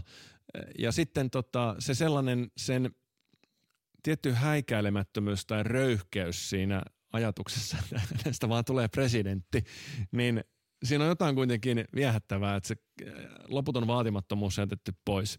Ja nyt niin kuin mä en, vaikka, vaikka Aaltola valittaisi ja sen kompetenssi, poliittinen kompetenssi, sehän on nolla, kun ei sillä ole yhtään mitään osaamista, tai kokemusta ainakaan, osaamista voi olla, niin en mä silti usko, että se, siitä mitään katastrofia seuraisi. Et siellä se juttelisi suurin piirtein samat jutut kuin Sauli Niinistökin on tehnyt ja uuden vuoden puheet tulee ja presidentin vastaanotot ja näin poispäin. Uskotko sä, että, no joo, ehkä, ehkä presidentillä ei ainakaan tässä meidän systeemissä, missä on aika paljon tämmöisiä ää, erilaisia checks and balances. Mm. Mä en tiedä suomen parempaa sanaa sille, mutta ehkä se ei voi aiheuttaa ihan hirveästi haittaa. Mutta esimerkiksi näetkö sitten, että presidentti ei myöskään voi vaikuttaa niin hirveästi myönteisesti – aika, mon, aika monet olisi tota noin, tietenkin aina voidaan spekuloida sillä, että kun katsoo jonkun presidentin kautta ja katsoo, että miten sillä maalla menee sinne kautta, että onko se sen presidentin ansiota vai onko se sitä edellisen presidentin ansiota, joka näkyy vasta nyt. Mutta siinä, missä äh, kyseisessä henkilössä on aika monta kyseenalaista piirrettä, niin esimerkiksi Donald Trumpin aikana Yhdysvaltain talouskasvu, talouskasvu palasi – monella mittarilla niin kuin korkeimmilleen, missä se on ollut hyvin pitkään aikaan, ja työttömyys laski valtavasti. Niin. niin kyllä niillä tollaisia vaikutuksia kuitenkin ainakin vaikuttaisi siltä, että voi olla, jossa, mä, jossa sitten periaatteessa presidentillä on kuitenkin ehkä vähän enemmän väliä kuin mitä annoit ymmärtää. Niin, no ainakin on sillä Yhdysvalloissa sillä on, on väliä. Ö, en tiedä, onko Suomessa, että mä en usko, että suomalaisen, no miten Sauli Niinistö on vaikuttanut? Mikä se on nyt sitten se todellinen vaikutus? Se on ollut kaksi kautta – en mä ainakaan muista, että sillä olisi ihan, no totta kai NATO-jäsenyys on nyt merkittävä, että se on, se on tietysti sattuu olemaan nyt just tässä hetkessä se juttu. Ja väitän, että, että Niinistöllä on siihen todella merkittävä rooli. Että se on nyt se yksi nimenomainen asia, joka, joka, johon sillä on vaikutusta, mutta ne on aika vähäisiä kuitenkin. Sitten, sitähän sanotaan, että se on arvojohtaja, mm. mitä mä oon aina miettinyt, että mitä helvettiä sekään tarkoittaa. Että en minä ainakaan tarvi omien, omille arvoilleni mitään johtajaa. Mä johdan niin, itse omia ja, ja sitten jos me palataan tuohon Sauli Niinistön, niin mitkä ne arvot on, millä, mitä hän on tuonut ja millä arvoilla vaikuttanut meidän yhteiskunnan arvomaailmaan. Niin. niin se on en mä, en mä kanssa oikein tiedä, mikä, mikä se sitten on. O, tota, että jos Sauli Niinistöä ei olisi ollut, niin oltaisiko me aivan jollain arvohunningolla täällä sen jälkeen. niin, mutta niin. siis joo. Kai no, siinä on se potentiaali. Joo, mutta en mä usko, että sillä on vaikutusta suuntaan tai toiseen Suomessa ihan kamalasti. Yhdysvalloissa kyllä. Mutta tuli tuossa checks and balancesista mieleen vielä yksi semmoinen juttu demokratiaan liittyen, että Donald Trumpistaan sanottiin, että kun se oli presidenttinä, niin demokratia oli uhattuna Yhdysvalloissa mm. koko ajan mukamassa. Niinhän se muuten on kaikkialla koko ajan uhattuna, koska yhteiskunnallisessa keskustelussa, tässä kun intressiryhmät tavoittelee valtaa, niin kannattaa liioitella omia huolenaiheita. Ja jos se demokratia on uhattuna, niin jumalauta se on paha paikka. Silloin on, silloin on, tämä on niin tärkeä ongelma, että ei ole mikään. Niin, de- demokratia on aina uhattuna, koska äh, ainoastaan ihmiset, joilla on korkein kompetenssi, hyötyy siitä. Niin, ja, ja tavallaan, jos, jotta demo, jos demokratia ei olisi uhattuna, niin semmoista tilannetta tavallaan voi edes olla niin, olemassakaan. Just näin, niin. just näin. Mutta siis kuitenkin sanottiin, että Yhdysvaltojen presidentti, niin Donald Trump uhkasi Yhdysvaltojen demokratiaa. Donald Trump, minä olen sitä mieltä, että se oli näyttöä Yhdysvaltojen demokratian vahvuudesta. Eli Donald Trump, ensinnäkin se oli näyttöä siitä, että kenestä tahansa voi tulla presidentti. Demokratiassa on juuri näin. Jopa Donald Trumpista voi tulla ja hänestä tuli. Ja sitten jos ajatellaan näitä, ää, mitä Donald Trump sai aikaan, eli jos, jos nyt oletetaan, että hän pyrki kaappaamaan jotenkin itsevaltiaan vallan itselleen siellä – en mä tiedä mitä näyttöä siitä itse asiassa on. Tämä January 6 voi olla yksi semmoinen näyttö. En tiedä, onko sekään nyt itse asiassa, musta se vaikuttaa enemmän ulkoapäin tämmöiseltä kaoottiselta kenenkään mm. varsinaisesti ohjaamattomalta tapahtumaketjulta. Mutta siis, niin sehän äh, sitten lopulta kävi niin, että niin, niin ei tapahtunut. Yhdysvaltojen siis, tai jos ajatellaan vaikka, että Donald Trump pyrki miehittämään korkeamman oikeuden ja niin edelleen omilla, omilla niin kuin mieli tuomareillaan. Jokainen Yhdysvaltain presidentti pyrkii tekemään Näin, näin on, niin. Mutta se, se järjestelmä checks and balances mm. vuoksi toimii juuri niin, että kukaan ei voi tehdä sitä. Sä et voi, sä et voi kaapata Yhdysvalloissa valtaa, koska se on hajautettu niin nerokkaasti ympäriinsä. Äh, eli Donald Trump oli osoitus siitä, että Yhdysvaltojen demokratia toimii todella hyvin. Silloinkin, eihän, demokratiahan, eihän se voi levätä semmoisten niin kuin, sellaisen ajatuksen varassa, että kaikki tyypit, jotka ikinä tulee valituksi, on tämmöisiä hyvän tahtoisia, ihan tosi kivoja tyyppejä aina. Sen pitää toimia silloin, kun se on pahin mahdollinen tyyppi, joka yrittää viedä vallan. S- sellainen, sinne pitää, sel- ne säännöt pitää luoda niin, että se kestää myös sen. Ja nyt, jos Donald Trump kerran sellainen oli, niin me nähdään, että Yhdys- Yhdysvaltojen demokratia kesti, eli se voi oikein hyvin. onko Suomessa semmoista ehdokasta, joka päästessään todistaa, että Suomen demokratia toimii oikein hyvin? Ää, no Suomen demokratia ei ole niin hyvä kuin Yhdysvalloissa mun mielestä, siis muutamasta syystä johtuen. Eli Suomessahan äh, tota, itsevaltiuden kaappaaminen oli, olisi helpompaa kuin Yhdysvalloissa. Se johtuu perustuslakituomioistuimen puuttumisesta. Eli se, miten Suomessa lakeja säädetään, niin sehän menee siis sillä tavalla, että ää, peruskunta säätää, mitä säätää, mutta perustuslakivaliokunta, eli, eli kansanedustajista koko koostuva siis tämmöinen konklaavi, miettii ennen siinä lainsäätämisvaiheessa, että onko tämä laki perustuslain mukainen. Mm. Eli lainsäätäjä, sama tyyppi, joka säätää niitä lakeja, niin se myös valvoo sitä, mm. sitä lakia. Okay? Tässä on heti siis vallan kolmiakoopin kannalta ongelma. Sitä ei ole hajautettu valtaa kunnolla. Mistä seuraa se, että jos joku haluaisi säätää täällä nyt sanotaan semmoisen lain, että ää, feminismi kriminalisoidaan. Että ei saa enää, ei saa enää esittää feministisiä ajatuksia, tota, eikä saa perustaa puolueita, joka edistää feminismiä. Niin se olisi perustuslain vastainen, mutta jos tämä puolue saisi riittävän suuren enemmistön eduskunnassa, niin ne miehittäisi perustuslakivaliokunnan ja toteaisi, että tämä on perustuslain mukainen tämä meidän ää, tota, ehdotus, ja se menisi silloin eduskunnasta läpi. Mm. Ja silloin tulisi voimaan laki, joka kriminalisoisi feminismin. Tässä on kyllä sellainen takaportti vielä olemassa, että Suomen tuomioistuimissa on siis, eli se menee niin, että sitten jos joku perustaisi kuitenkin feministisen puolueen tästä laista mm. huolimatta, niin sanotaan, että okei, tuo on rikos, se menisi rikostutkintaan, ja sitten se etenisi tuomioistuimeen, jossa annettaisiin käytösoikeutta, niin tuomioistuimilla on velvollisuus olla soveltamatta lakeja, jotka on ilmeisessä ristiriidassa perustuslain kanssa. Ja tässähän voisi olla siis sellainen, että katsoisi, että okei, tämmöinen laki on ilmeisessä ristiriidassa perustuslain mm. kanssa, emme sovella tätä, jolloin sitten ää, se ää, tota noin niin, lakkaisi olemasta voimassa. Mutta periaatteessa siis kuitenkin tämän perustuslakien valiokunnan miehittämisen takia, niin sen mahdollisuuden takia – niin Suomessa voitaisiin aika helposti se valta kaapata eri tavalla kuin Yhdysvalloissa, jossa on perustuslaki tuomioistuin. Ja se, se etenee sitten lopulta se laki sinne ja se kumotaan siellä mm, mm. perustuslain vastaisena. Kyllä. Joo. Ja Suomessa ehkä, niin Suomessa ehkä hel, olisi helpompi tehdä tällainen ää, yksipuolinen vallan kaappaus suoraan niitä tavallaan hallinnollisia käytäviä kautta tai niitä kanavia kautta. Mutta sitten toisaalta Yhdysvalloissa mä en se tavallaan ajatus siitä, että Suomen demokratia toimii huonommin kuin Yhdysval- Yhdysvaltojen demokratia, niin mä en kuitenkaan tilaa sitä ihan täysin, kun ottaa huomioon, että kuinka suuri valta Yhdysvalloissa on kongressin lisäksi äh, valtavilla yrityksillä ja sen jälkeen näillä esimerkiksi CIAllä. Mm. Joo, se on tietysti ihan totta ja sitten myöskin se, että miten, miten sitä mitataan, sitä mm. demokratian toimivuutta. Mm. Mutta että Suomessahan käytetään jotain tällaisia mittareita, mikä on siis aivan, mä en tiedä liittyykö tämä suoraan demokratiaan, mutta, mutta se on niin kuin ikään kuin ylpeyden aihe esimerkiksi tällainen, että 90 prosenttia luottaa Yleen. Tämä on mm. siis, että onko niin kuin, se sanotaan, että tämä on niin osoitus suomalaisten hyvästä medialukutaidosta. Tämä on se, se on osoitus huonosta medialukutaidosta. Että siis tuollaisia lukemia tulee Pohjois-Koreassa. Ja se johtuu Toisaalta siitä, meidän, jos me katsottaisiin vain Ylen tämmöistä niin faktuaalista – niin kuin Ylen ulosantien vasta, että millä prosentilla siinä se on niin kuin faktuaalisesti oikeassa, niin se on aika paljon korkeampi kuin Pohjois-Koreassa.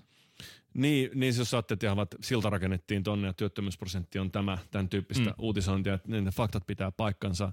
No se on kyllä no, mitä totta, se, että luottaa Yleen tarkoittaa sitten? Niin, sekin on onko hyvä se, että onko mä samaa mieltä Ylen kanssa, niin mä en tiedä, onko, onko se sitten 90 tai 80 prosenttia. Niin, en tiedä, mutta sä, sä tiedät sen siitä, että jos sä katsot Yleltä tai oikeastaan mistä tahansa tiedotusvälineestä jonkun jutun, josta sinä itse tiedät paljon, sä oot asiantuntija mm. siinä, niin sä huomaat, kuinka niin kuin kaukana tai kuinka ylimalkasta, kuinka hu- huonoa, kuinka paljon siinä on virheitä. Ainakin mm. mä huomaan sen jatkuvasti. Ja mä mä en tietenkään huomaa sitä semmoisissa asioissa, joista mä en itse tiedä kovin paljon. Niin. Niin. Mutta mä en usko, että se on niissä asioissa yhtään sen parempaa kuin just siinä asiassa, josta minä tiedän. Se on ihan totta. Ehkä ne tavallaan, kun tietää jostain asiasta enemmän, niin myöskin näkee sieltä, että näkee, kun johonkin artikkeliin on vaikka valittu just tietynlaista dataa. Mm, ja näkee, kyllä. tietää, että hei itse asiassa mä tiedän tämän keskustelun vaikka intersektionaalista feminismistä, ja tähän on valittu, no Yle ei ikinä tekisi näin, mutta tähän on valittu vaan sitä vastustavia kantoja. Kyllä. Eikä ole kysytty tuolta henkilöltä, joka on tosi suuri intersektionaalisen feminismin kannattaja ja puolesta puhuja, ja olisi tosi fiksu tähän haasteltavaksi. Mm. Kyllä, Yle tekee sitä koko ajan. Se, se ei, ei se ole mitenkään puolueeton todellakaan. Että ne on mm. toimittajat, jotka sitä siellä niitä juttuja tekee, ja ne sortuu ihan samanlaisiin niin kuin virheisiin Ylellä kuin missä tahansa muuallakin. En mä tiedä edes, onko se virhe. Periaatteessa eihän ole mitään sellaista journalismissa mitään velvollisuutta järjestää sitä sellaisella tavalla, että yritetään näyttää, että tämä on neutraalia tai tasapuolista. Eihän Suomessa mm. aikaisemminkaan ole täällä ollut puolueen lehdistö. Ja lehdet on ollut puolueiden äänenkannattajia avoimesti. Sitten on kehittynyt vaan siihen suuntaan tämä homma, että tämä on neutraalia. Mutta yhtä hyvin se voisi olla niin, että olisi edelleen sitoutuneet kaikki tiedotusvälineet ja sillä mennään. Uskoisitko että se olisi parempi? No en tiedä, si- siinä olisi omat etunsa. En tiedä, onko se parempi, se toimisi varmaan, ehkä siinä mielessä on parempi, että sitten lukija näkisi tai yleisö näkisi, että okei, okay, tuo on perus, no vaikka kokoomuksen äänen kannattaja, onhan niin, onhan niillä omat puoluelehdet nytkin. Joo. Mutta ää, sitten, ne on vähän kuolleita. Niin toisaalta nämä puolueet kanssa eroaa sen verran vähän, että vaikkapa kun meillä ei ole vallassa vaikkapa kommunistista puoluetta, jolla se, ää, tai sanotaan marksista se olisi ehkä parempi, koska marksismissa sulla on aika selvät ohjeet sille, että mitä se, mitä se marksismi on, niin se on talousanalyysiä epätasa-arvosta, mikä syntyy tässä kapitalistisessa systeemissä, jossa yritykset on totalitaristisia, jossa se pomo saa päättää mm. kaikesta. Done. Niin se, tuo on se, mitä se olisi se lehti. Sä tiedät, mitä sä sanot. Mm, niin. niin. No, onhan Demarilla oma lehti. niin, niin, mutta äh, tällaisia on ollut. Tällaisia on ollut tosi paljon. Tällaisia on ollut kansainvälisesti tämmöisiä niin kuin avoimen marksistisia joo, joo. joo. Mutta niin, niin tossa se olisi tietyllä tavalla. Mut, mutta äh, no kun demarit ei ihan ole tota. No, en mä, siis ei se nyt hirveän kaukanakaan kyllä ole. Mä haastattelin siis tänään äh, Lauri Fineriä, joka on siis Äh, joo, tota, joo Kalvisosiaatiotoiminnanjohtaja. Kyllä, kyllä. Äh, onko toiminnan? Ai se on toiminnanjohtaja, no sitä mä en tiedä, mutta veroasiantuntija joka, joka tapauksessa siellä. Eli Sorsa Foundation on SDPn ajatuspaja. Joo. Äh, ja ajatuspajat tuottaa siis tietoa, sitaateissa tietoa, mutta se tieto sattuu olemaan sellaista, että se antaa aina oikeutuksen tämän emopuolueen tekemälle politiikalle. Jostain ihmeen syystä ne tutkimustulokset on aina sellaisia. Niin nyt sitten Lauri Finerin raportti koski perintöveroa, ja yllättäen se on siis, se oli juuri niin kuin Demaritkin sen ajattelee. Mutta sitten mä kysyin Lauri Finerilta, kun yksinkertainen argumentti on tällainen, että jos perintöveroa muutettaisiin siihen suuntaan, mitä hallitusohjelmassa nyt, nyt esitetään, eli se on tämmöinen Ruotsin malli, jossa perintövero ja lahjavero se, se, sitä ei olisi, olisi sen sijaan luovutusvoittovero. Eli sitten kun saat perinnöksi kämpän ja myyt sen kämpän, niin sitten sä maksat luovutusvoittoveron siitä. Niin sitten tämän raportin lopputulema ja analyysin lopputulema oli se, että tämä hyödyttäisi varakkaita, niin kuin suuren perinnön saavia henkilöitä ja sitten haittaisi niin kuin pien, pienempiä perintöjä saavia. Sitten mä kysyin, että, että mitä haittaa siitä olisi, että nämä mm. perinnöt, niin kuin, tota, ihmiset taas varallisuutta. Mikä se ongelma siinä? Eikö se ole hyvä asia, että ihmisille kerääntyy ajan myötä varallisuutta ja perintöä ja näin. Ja se Finner meni ehkä pikkusen, musta tuntuu, että se ei ole ajatellut sitä asiaa useinkaan niin tästä näkökulmasta. Ja sitten se lopulta sanoi, että mutta eihän se varallisuus, että kun valtio ottaa sen varallisuuden sinulta pois perintöveron muodossa, niin sanoo, että eihän se mihinkään katoa, vaan se vaan siirtyy paikasta toiseen. Hmm. Eli se ajatus siellä on se, että se ei oikeastaan ole sun rahaa, se on valtion rahaa ja valtio vaan päättää, missä se milloinkin se raha on. Että jos ei se nyt ole sulla, niin mitä sitten? Se on jollakin muulla. Mutta näinhän se, se, näinhän se on ja samalla valtio huolehtii sun turvallisuudesta ja sitten kaikista muista, mitä se si- sopimus sisältää. Niin, mutta tästä seuraa ilman muuta se kysymys, että jos me otetaan sata pinnaa sun työn arvosta pois, sun palkka. Eikö me edelleen mm. tällä samalla argumentilla voida tehdä se?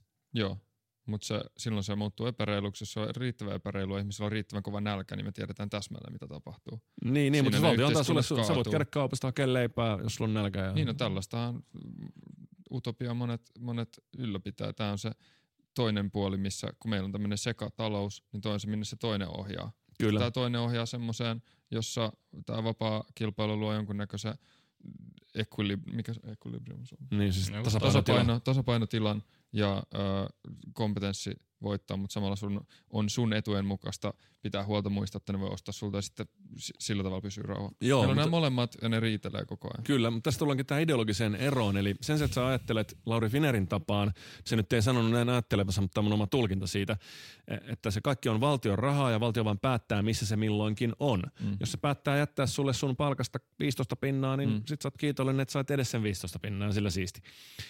Mutta toinen tapa ajatella sitä on tämä yksilö, yksilönvapaus lähtee. Mm. Mä että kaikki raha on sun. Ei ole olemassa mitään valtion rahaa. On ainoastaan ö, ihmisten omalla työllään ja yritystoiminnan kautta tienaamaan rahaa.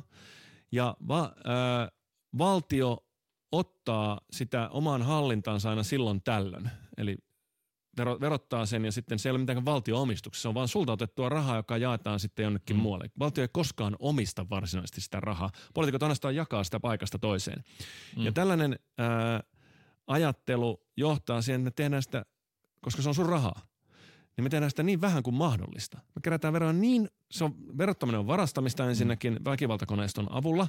Väkival, no, valtiolla on monopoli väkivaltaan. Joo, joo. Ää, tuttu että, argumentti, joo. Niin, mutta siis, että no mitä muuta se on ei kukaan maksa veroja, sä maksat, sä, sä maksat tai sä menet vankilaan, jompikumpi. Mm. Kukaan ei estä sua myöskään lähtemässä Suomesta.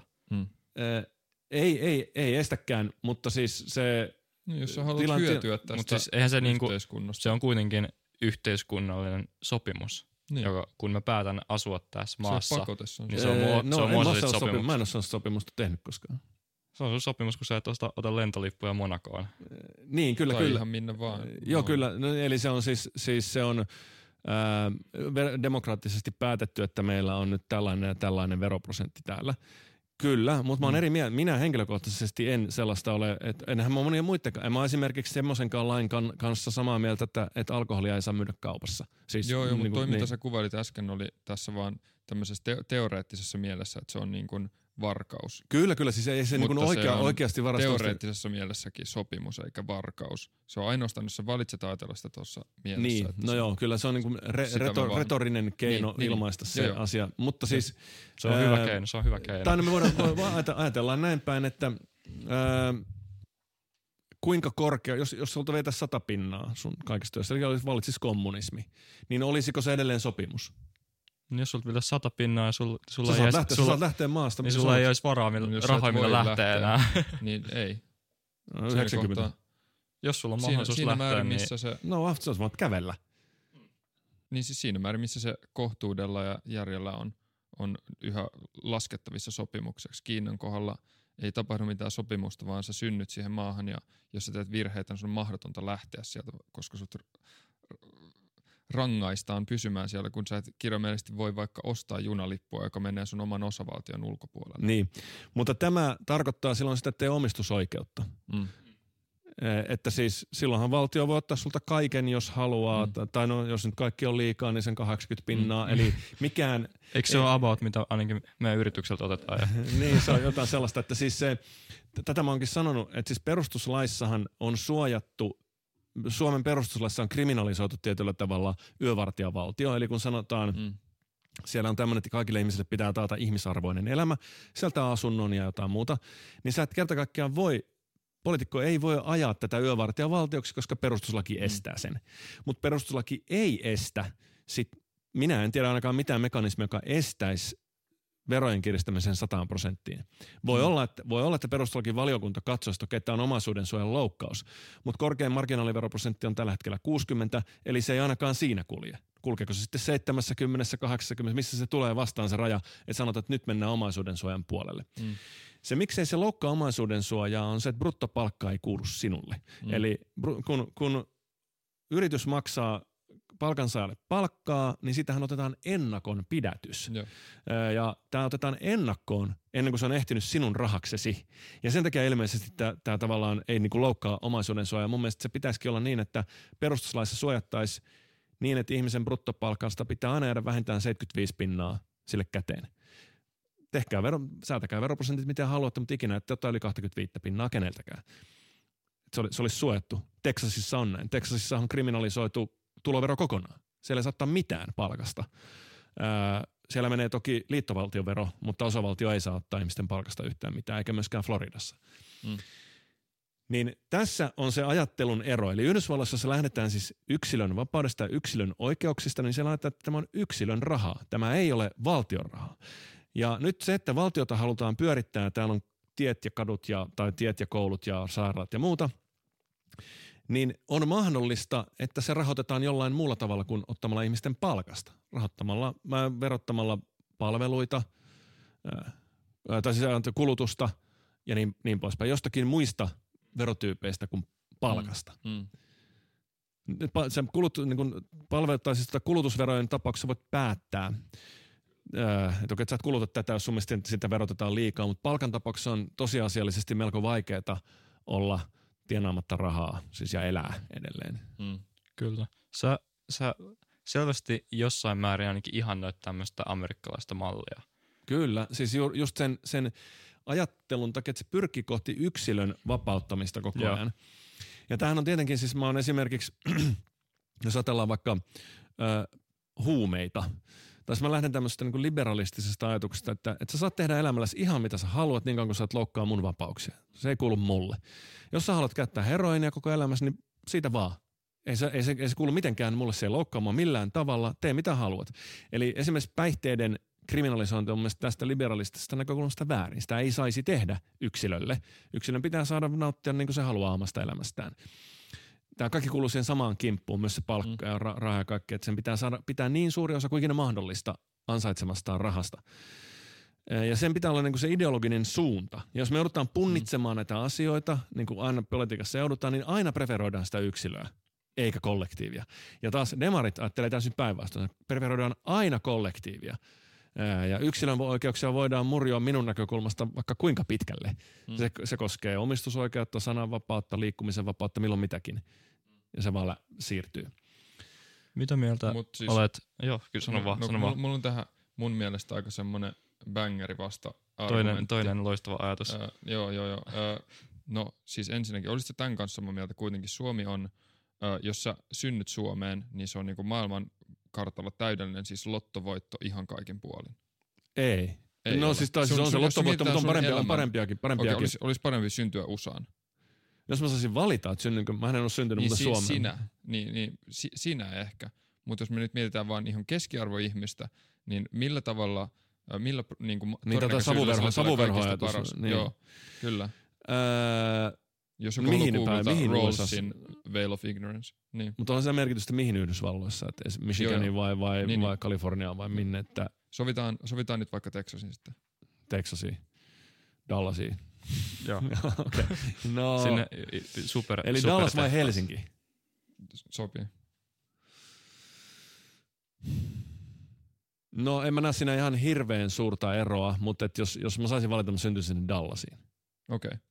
No, mä luulen, että jos me kysyttäisiin tosi isolta osalta ihmisiä ää, jokseenkin jotenkin puolueettomissa maissa ja annettaisiin nämä perusspeksit, niin tosi monet sanoisivat, että Suomeen. Tosi monesta syystä. Niin. Mutta ehkä erityisesti elintason ja koulutuksen ja sitten niiden mahdollisten apujen kautta. Tämä oli se osa, osa yksi. Eli tämä mm. tällainen sekasysteemi – se toimii ainakin jossain määrin. Sitten tässä ainakin, kun sä puhuit siitä toisin ajattelun niin kuin arvosta, niin mm. arvostat sä tätä toisin ajattelua? Arvostat sitä, että meillä on jatkuva tug of war tämmöisen ää, niin kuin kollektiivisen ja individualistisen tai niihin, niiden etuja valvovien ajattelumallien välillä? Ilman muuta, se olisi muuten niin. Mutta niin. niin, mutta sä just kuvailit, että olisi hyvä, jos tämä individualismi voittaisi, että jatkuvasti katsottaisiin sitä. Niin, siis, no, siis jos minä saisin, minähän ajan niitä etuja, mutta siis tarkoitat että jos niin, kaikki, kaikki, mä saisin kaikki puolelle niin liittolaisiksi niin. tässä no, maassa. No mutta eikö se no. ole lopulta se, jos on joku arvomaailma, niin, niin eikö toivo, että muut ihmiset vähintäänkin ymmärtäisi sen ja sitten kun ne ymmärtää sen, niin ne liittyy siihen, koska se, oli, se arvomaailma niin. oli hyvä. Kyllä, kyllä. No siis tietenkin mä äh, olisin tyytyväinen, jos, jos ihmiset äh, liittyisivät siihen ajatukseen. Mm. Se ei tosin tietenkään tarkoittaisi sitten arvomaailmaa, se tarkoittaisi vaan, nehän saa edelleen pitää, pitää mitkä arvot ja ajatukset ne haluaa riidellä mun kanssa mistä asioista hyvänsä. Ainoastaan lainsäädännössä, po, lainsäädännöstä poistettaisiin äh, minun mielestäni yksilövapautta loukkaavat tekijät. Okay. ja, ja niitä tekijöitä on just vaikka nyt juuri päihteet tai liiallinen veroprosentti, oikeastaan palkan verottaminen kokonaan. Palkkaa ei saisi verottaa yhtään. Ää, mitä, mitähän muuta Suomessa on? No siis Su- no joo, ei, ei tuu, Suomessa on siis vähän kuitenkin, että siinä mielessä me ollaan ihan hyvissä kantimissa. Tämä suurempi ongelma tietenkin, kun tämä päihteet on palkka, siis ra- vero, ylipäänsä liian korkea veroaste. Ää, se loukkaa mun yksilön vapauksia suoraan, siis pelkästään palkaverottaminen, mutta jo silleen välillisestikin, että sä pystyt tekemään asioita samalla mm. tavalla kuin voisit, jos, jos palkkaa verotettaisiin vähemmän. Mutta sitten, joo, niin mä ajasin niitä aina sinne yksilön vapauden suuntaan, mutta siis sehän ei sinänsä poista äh, niin kuin ihmisten välistä riitelyä siitä vaan sen, kun on eri mieltä mitä mä sanon siis kulttuurisella tasolla, mm-hmm. että la- lainsäädäntöön. Niin. Eli toi oli, toi oli nyt vaan niinku, toivot tätä erimielisyyttä vai julki, semmoiseen riitelyyn, mutta et sitten siihen, niinku, milloin vai, isompi niinku, oikea vaikutus. No ei, siis pitähän sen tapahtua debatin kautta. Niin, niin. Eli siis, ei, mutta eihän me saataisi ikinä mitään päätöksiä niin, aikaa. Niin kuin, niin. Jos tämä just systeemi toimii, niin. niin se on hyvä, että nämä molemmat osapuolet on olemassa. Totta kai, niin, niin. on. Niin. Joo, joo, joo en mä, siis, on, siis että silloin syntyy debattia, kyllä. Joo, joo. No, joo. Öö, joo. Se, se, mitä no. mä vaan tarkoitin tässä oli, koska jos USAssa, USAssa tietyllä tavalla ehkä puuttuu tämä kollektiivinen öö, ko- Aa, ei, on, se on demokraattipuolue, joka on siis vastaa suurin piirtein Suomen sosiaalidemokraattia, ehkä SDPn oikeistosiipeä. Vastaavasti Suomesta puuttuu, jos me katsotaan Suomen oikein, otetaan kokoomuksen oikein laita. Mm. Eihän täällä ihan oikeita oikeistopuoluetta edes ole. Ei.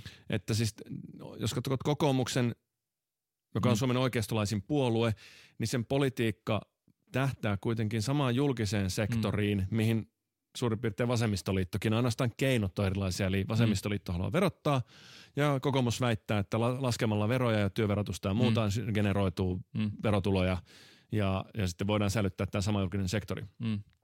Oikeisto pyrkisi minimoimaan julkisen sektorin. Mm. Se täältä puuttuu.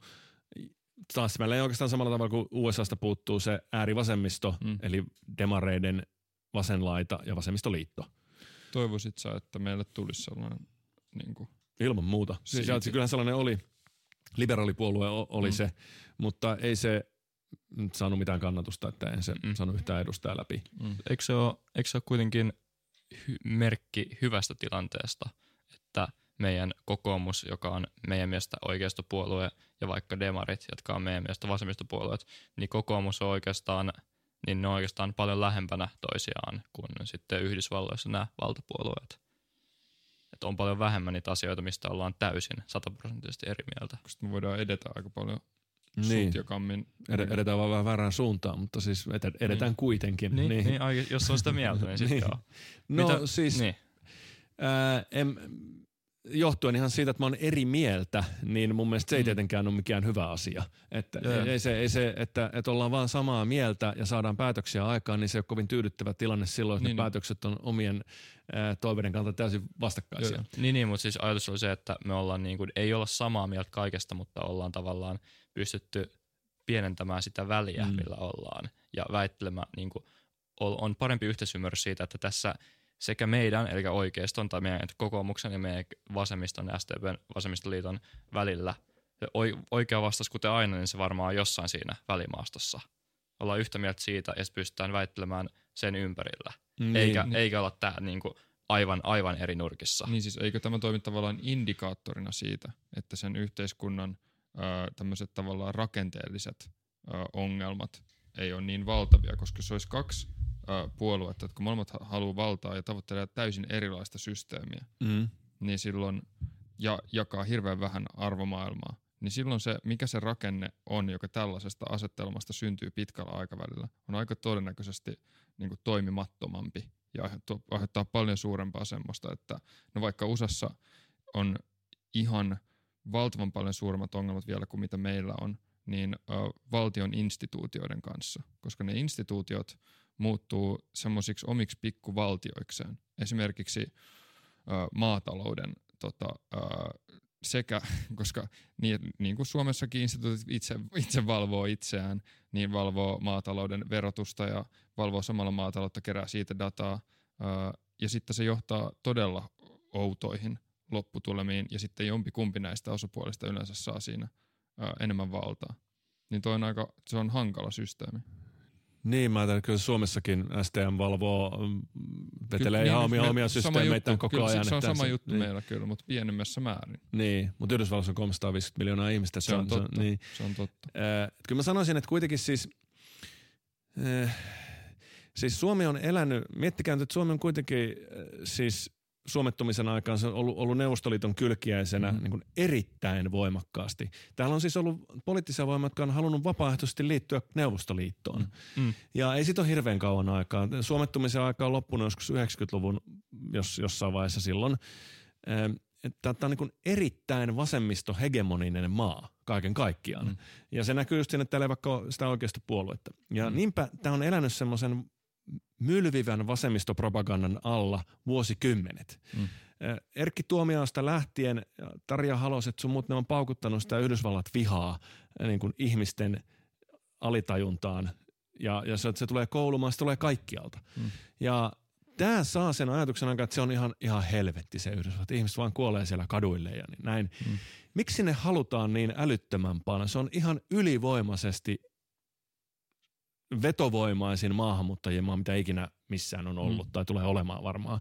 Ää, se, se on lähes kaikilla niin kuin taloudellisilla mittareilla, katsotaan Yhdysvaltojen nyt esimerkiksi näitä, näitä talous mittareita, niin jopa nyt tässä inflaation tilanteessa, mikä on ollut, mm. se pystyy tekemään BKT jotain neljän pinnan profittia jatkuvasti. Mm. Ja se, se siis se tuntuu absurdilta väitteeltä, että Yhdysvallat olisi jotenkin kamala paikka. Mm. Täällä on maalattu siitä kamala paikka, mutta jokainen, joka käy siellä, ymmärtää, että jumalauta, tämä on aika siistiä. Ja se, ja se, se johtuu vasemmistopropagandasta. Okei, niin mutta siis onhan siellä aivan valtavia alueita, jossa on aivan, siis se, siellä on esimerkiksi absoluuttista köyhyyttä olemassa.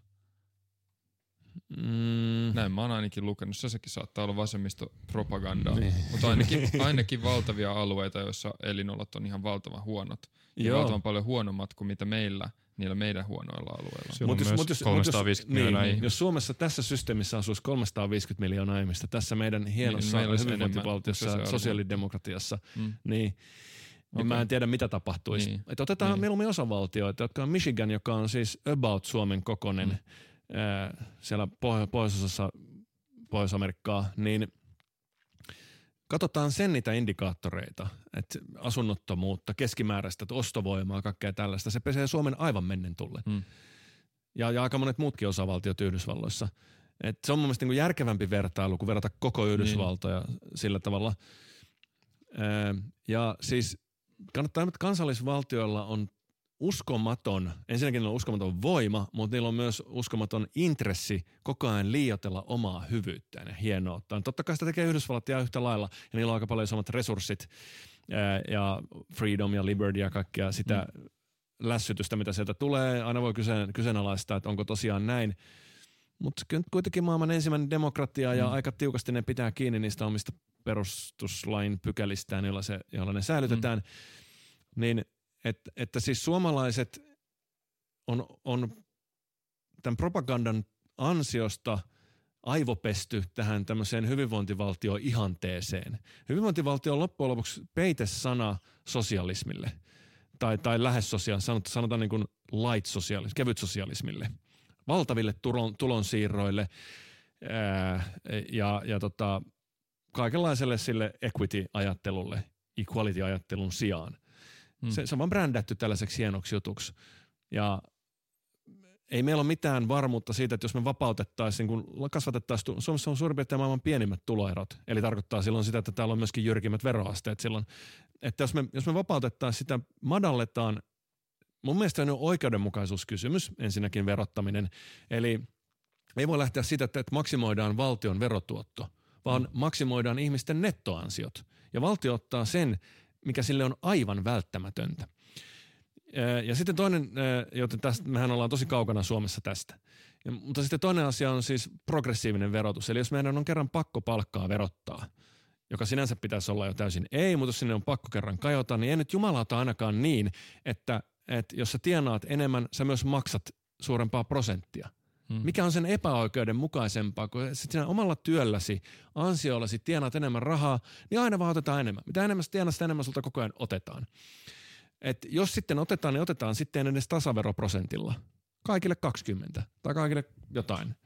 Mutta eikö toi, kun puhutaan sitten equality of opportunity ajattelusta, niin on ihan, on ihan vissi fakta, että esimerkiksi minä ja Arni ollaan synnytty suht hyvätuloisiin perheisiin, suht älykkäille vanhemmille ja ainakin Arni on hyvän näköinen.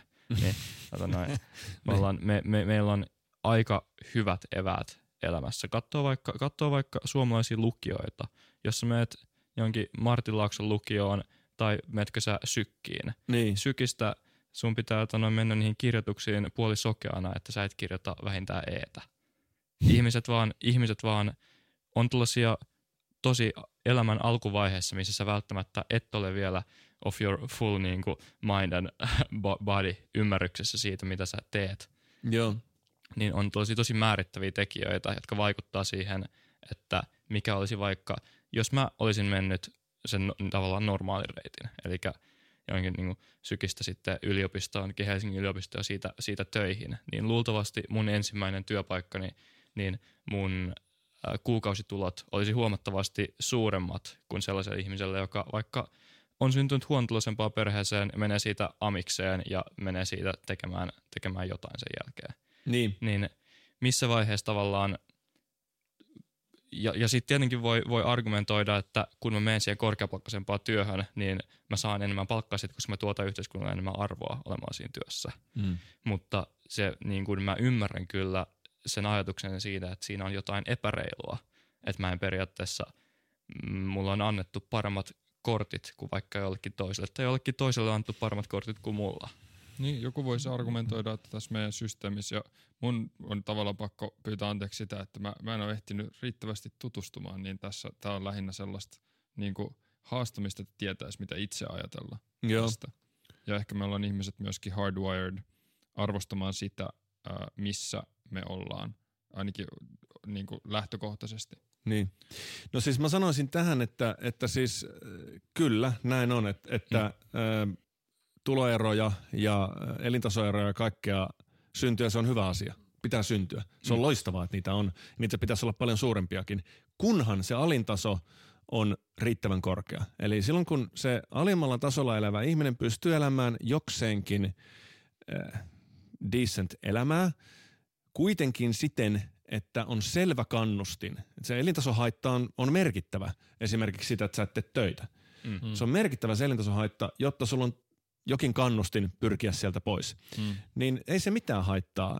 Sä, sä oot syntynyt sellaiseen ja sulla on tämmöiset kortit ja me hyväksytään tämä siitä seuraava ää, niin kuin lopputuloksen epätasa-arvo siksi, että me ei haluta kajota ää, sinun vapauksiisi, eli otta, äh, niin kuin ottamalta sul, ottamalla sinulta esimerkiksi verotuksen keinoin mm. hirveästi pois ja tasaamalla sitten sitä lopputuloksen mm. tasa-arvoa sitä kautta. Tämä on suurempi vääryys kuin hyväksyä se lopputulosten epätasa-arvo, joka seuraa väistämättä äh, ihmisten välillä.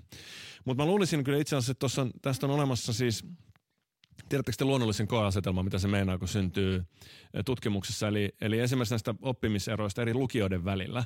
Mm. Eh, tämä ei tosin ole Suomesta, vaan tämä on Yhdysvalloista tämä tulos. Mutta joskus syntyy luonnollisia koeasetelmia sillä tavalla, että ei tarvitse järjestää varsinaista koeasetelmaa, vaan yhteiskunnassa, yhteiskunnallisten muutosten takia tutkijoille syntyy tilanne, missä ne pystyy katsomaan, että, että mitä tässä tapa, tilanteessa seuraa.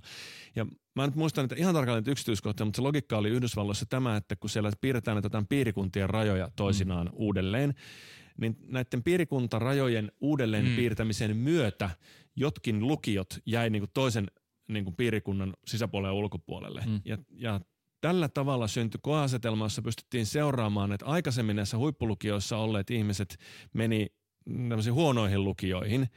Ja lopputulos oli se, että ne sai ihan yhtä hyviä arvosanoja ja, mm. ja käänteisesti toisinpäin. Eli mm. se niin, johtopäätös on silloin se, että se ei ole niistä lukijoista kiinni, vaan se on niistä ihmisistä kiinni. Jotka se, se on ihan sama, mihin lukioon ne menee. Ne, ne skorettaa joka tapauksessa hyvin siellä, ää, siellä tota, kirjoituksessa sitten loppujen lopuksi. Kyllä, mutta toki jos menee semmoiseen, jos menee – jos kerätään nämä kaikki yksilöt samaan lukioon, vaikka sillä, että se lukio on hyvin ää, varakkaalla alueella, Mm. niin silloin se johtaa siihen, että nämä ihmiset, jos siellä lukiossa pääsee verkostoitumaan toisten tämmöisten korkean kompetenssi-ihmisten kanssa, joka Kyllä. sitten antaa semmoista hyötyä myöhemmin elämässä, jota ei välttämättä saa, ellei olisi ollut siellä.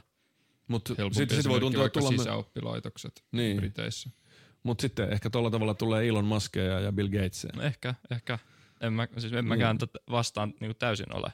Se vaan, mä ymmärrän sen ajatuksen, tai mä ymmärrän, miksi sitä, se koetaan epäreiluna. Niin. Ja sitten tietenkin tullaan taas siihen, että maailma ei välttämättä ole hirveän reilua.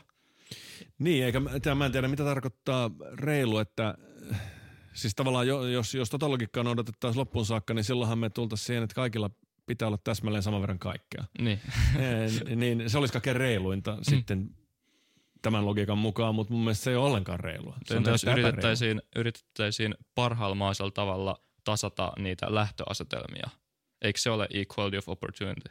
Öö, kyllä, mutta mitä, mitä tarkoittaa Ei niin, että sä, sä et voi tasan- lisätä lyhyelle pojalle jotain puujalkoja, että se voi pelaa korista paremmin. Ei ehkä niin. silleen, mutta niin kuin kohtuullisissa määrin. No, mutta tarkoittaisiko se esimerkiksi sitä, että ö, jos on alhaisempi älykkyysosamäärä, niin silloin sisäänpääsyraja pitäisi olla matalampi?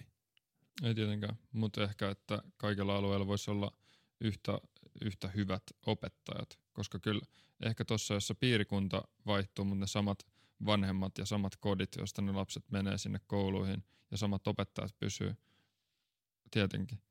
Mutta sitten jos on sillään, että vaikka köyhemmillä alueilla community tai public schoolit USAssa, niin sinne on hir- puoli mahdoton saada opettajia, jonka takia ne luokat on aivan liian suuria ja ne opettajat on semmoiset, jotka ei halua välttämättä olla siellä. Ja Niin. sitten joudutaan jatkuvasti ro- niin kuin, vaihtamaan, koska ne on ylityöllistetty ja ne tarvii sijaisia ja muita. Ja sitten ne lapset ei saa koskaan mitään koherenttia opetusta, koska se opettaja ei edes pysty opettamaan jotain 50 ihmisen luokkaa. Eli sä ajatellaan, että Yhdysvalloista kuitenkin tulee maailman parhaat yliopistot ja Nobel-palkintoja mm. satelee eniten ja mm. Mm. siellä on piilaukset ja kaikkea muuta, Mm. niin niiden uskomattoman huonolla koulujärjestelmällä ne on kuitenkin saanut aikaan tällaisia, tällaisia tuloksia. Niin jos niillä olisi Suomen Niin, koulujärjestelmä, tämmöinen tasa-arvoistava, niin kuinka hyviä tuloksia ne sitten Niin, saisikaan? mutta sinne tuli, okei nyt, nyt mä yleistän sillä tavalla, että tästä suuttuu, mutta nyt sinne menee kaikki parhaat aasialaiset ja aikaisemmin sinne meni kaikki parhaat juutalaiset, mm. jotka pakeni, pakeni tota Euroopan ja tietysti Saksan juutalaisvihaa. Mm. Ja siihen päälle se, että noin on erillään nuo yliopistot siitä koulutusjärjestelmästä, koska mekin voidaan hakea niihin. Ja ne Kyllä. on niin yr- omia yrityksiä, joilla on toimitusjohtajat, niin toimitusjohtajat päättää sen, mitä se yliopisto tekee, kun taas tämmöinen public school, niin se on se ö, osavaltio ja sitten tietysti varmaan jossain määrin myöskin se koko liittovaltio. Niin. siitä päättää. Mutta tästä, tästä me päästään siihen tota, varianssiin, eli, mm. eli eh, epäilemättä on niin, että se varianssi Yhdysvalloissa on suurempaa. Eli silloin tulee enemmän huippuja, silloin tulee enemmän äh, myöskin Häviäjiä. siis häviäjiä. Joo. Tasataan sitä varianssia, niin ei saada huippua, mutta ei saada hirveästi häviäjiäkään. Niin. Niin. Ehkä, ehkä, Ehkä. niin. Mitä uskot, että tapahtuisi, jos me Suomessa otettaisiin vaikka meidän, no sanotaan vaikka tulovero, Mm. ja poistettaisiin se kokonaan? Siellä Ö, äh, niin kuin, No mä oon laskenut tätä, mä sanon, sanon vaan tähän, Joo, tähän, tähän tasapainon muuttamiseen, että siis äh, tämä on tavallaan itsestäänselvyys, mutta siis Suomessa se ongelma ei ole liian suuret tuloerot tai liian Niin. suuret, se, Niin, niin. Enemmän, vaan ni- nimenomaan liian pienet. Että se ei haittaa, vaikka niitä kasvatettaisiin. Eli nyt jos tämä tulovero otettaisiin kokonaan pois, No se ei varmaankaan ole mahdollista, siis, tai siis se olisi niin raju muutos, että se ei tietenkään niin kuin tollasenaan voi toimia. Ja mä hyväksyn sen, siis mä lähden siitä, että, että, että tulojen verottaminen on väärin, mutta joskus täytyy hyväksyä tietty määrä, tietty määrä vääryyttä, jos sillä voidaan ehkäistä jotain ehkä suurempaa vääryyttä vielä. Mutta pitää tiedostaa, että se on koko ajan väärin. Sen takia me pyritään minimoimaan sitä. Nyt tämä tuloveron kokonaan poistaminen ei ole mahdollista, mutta kyllä se olisi mahdollista reippaasti pudottaa ensinnäkin progressiota, niin kuin mm. pudottaa, ja kenties jopa tasaveroprosentti. Onhan Virossakin ta- tasaveroprosentti 20. Mm. Ja onko se nyt ka- kamala hirveä yhteiskunta? Päinvastoin se näyttää itse asiassa menevän Suomen ohi pikkuhiljaa kaik- kaikilla mittareilla. Oppimistuloksissakin itse asiassa. Joo. Niin, ää, niin, niin se olisi mahdollista. Se ainoastaan edellyttää tämän levottoman kokoisen julkisen sektorin pienentämistä. Eli jos verotuotto on pienempi, niin sitten me karsitaan julkisia palveluita. Mm. Mm. Eikä niin päin, että yritetään säilyttää se valtava, valtava julkinen sektori, mitä isommaksi se julkinen sektori kasvaa, niin sitä enemmän, enemmän vaan pitää koko ajan tietenkin tulla verotuottoa. Niin, niin. Eli ei, ei me voida sitä vero, tuloveroa kokonaan pudottaa, poistaa, mutta kyllä sitä muuten kuin reippaasti pienentää. Haluaisitko Suomeen aseenkantoluvat ihmisille? Eikö Suomessa ole aseenkantoluvat? Suomessa, Suomessa aseenkantoluvat on aika vaikeita. Sure, mutta haluaisitko samanlaisen se, Second Amendmentin kuin niin. Yhdysvalloissa? tai mitä mieltä olet yleisesti? Toki se on vähän tyhmä kysymys, niin kuin vaan pups, tiputtaa tänne Suomen yhteiskuntaan kaikille glokit taskuun. Se ei ole ehkä hyvä idea. Mutta mitä mieltä sä oot äh, niin kuin vapaudesta kantaa asetta Yhdysvalloissa? No se ajatushan on hieno. Eli siis siinähän on tällainen ajatus alun perin, sehän on koko yhteys, siis Yhdysvaltojen perustuslaki on säädetty tyranniaa vastaan. Eli kun mm. Britannian alaisuudesta on, on taisteltu taistelleet itsensä vapaiksi, niin nämä founding fathers sit miettivät, että okei, nyt ei vittu koskaan tapahdu enää näin. Me varmistetaan tämä First Amendment, sananvapaus, joka on siis mm. erittäin hyvä diktatuurin turva. Ja sitten jos joku yrittää ottaa sen pois, niin Second Amendment, sulla on ase. Ja tällä tule tänne. Tämä on se logiikka ihan, ihan oikeasti. Ja, ja että se idea on siis se, että sitten siellä pystyy tämmöiset, tota, äh, niin, niin kuin, että jos joku, joku vieraan valtion tai vaikka oma valtio pyrkisi hyökkäämään ihmiset sinne, niin, se, niin ihmiset voi yhdessä, yhdessä, yhdessä vastaan. vastaan niin. Eli se ajatus on erittäin hieno ja se on myös jossain määrin toimiva, koska oliko se Benjamin Franklin, kun se sanoi, että when the government, uh, when the, when the people fear government, when the government fears people, it's liberty. When the people fear the government, it's tyranny. Hmm. Ja tässä, eli kun, kun kun hallinto joutuu pelkäämään kansalaisia, se on hyvä asia.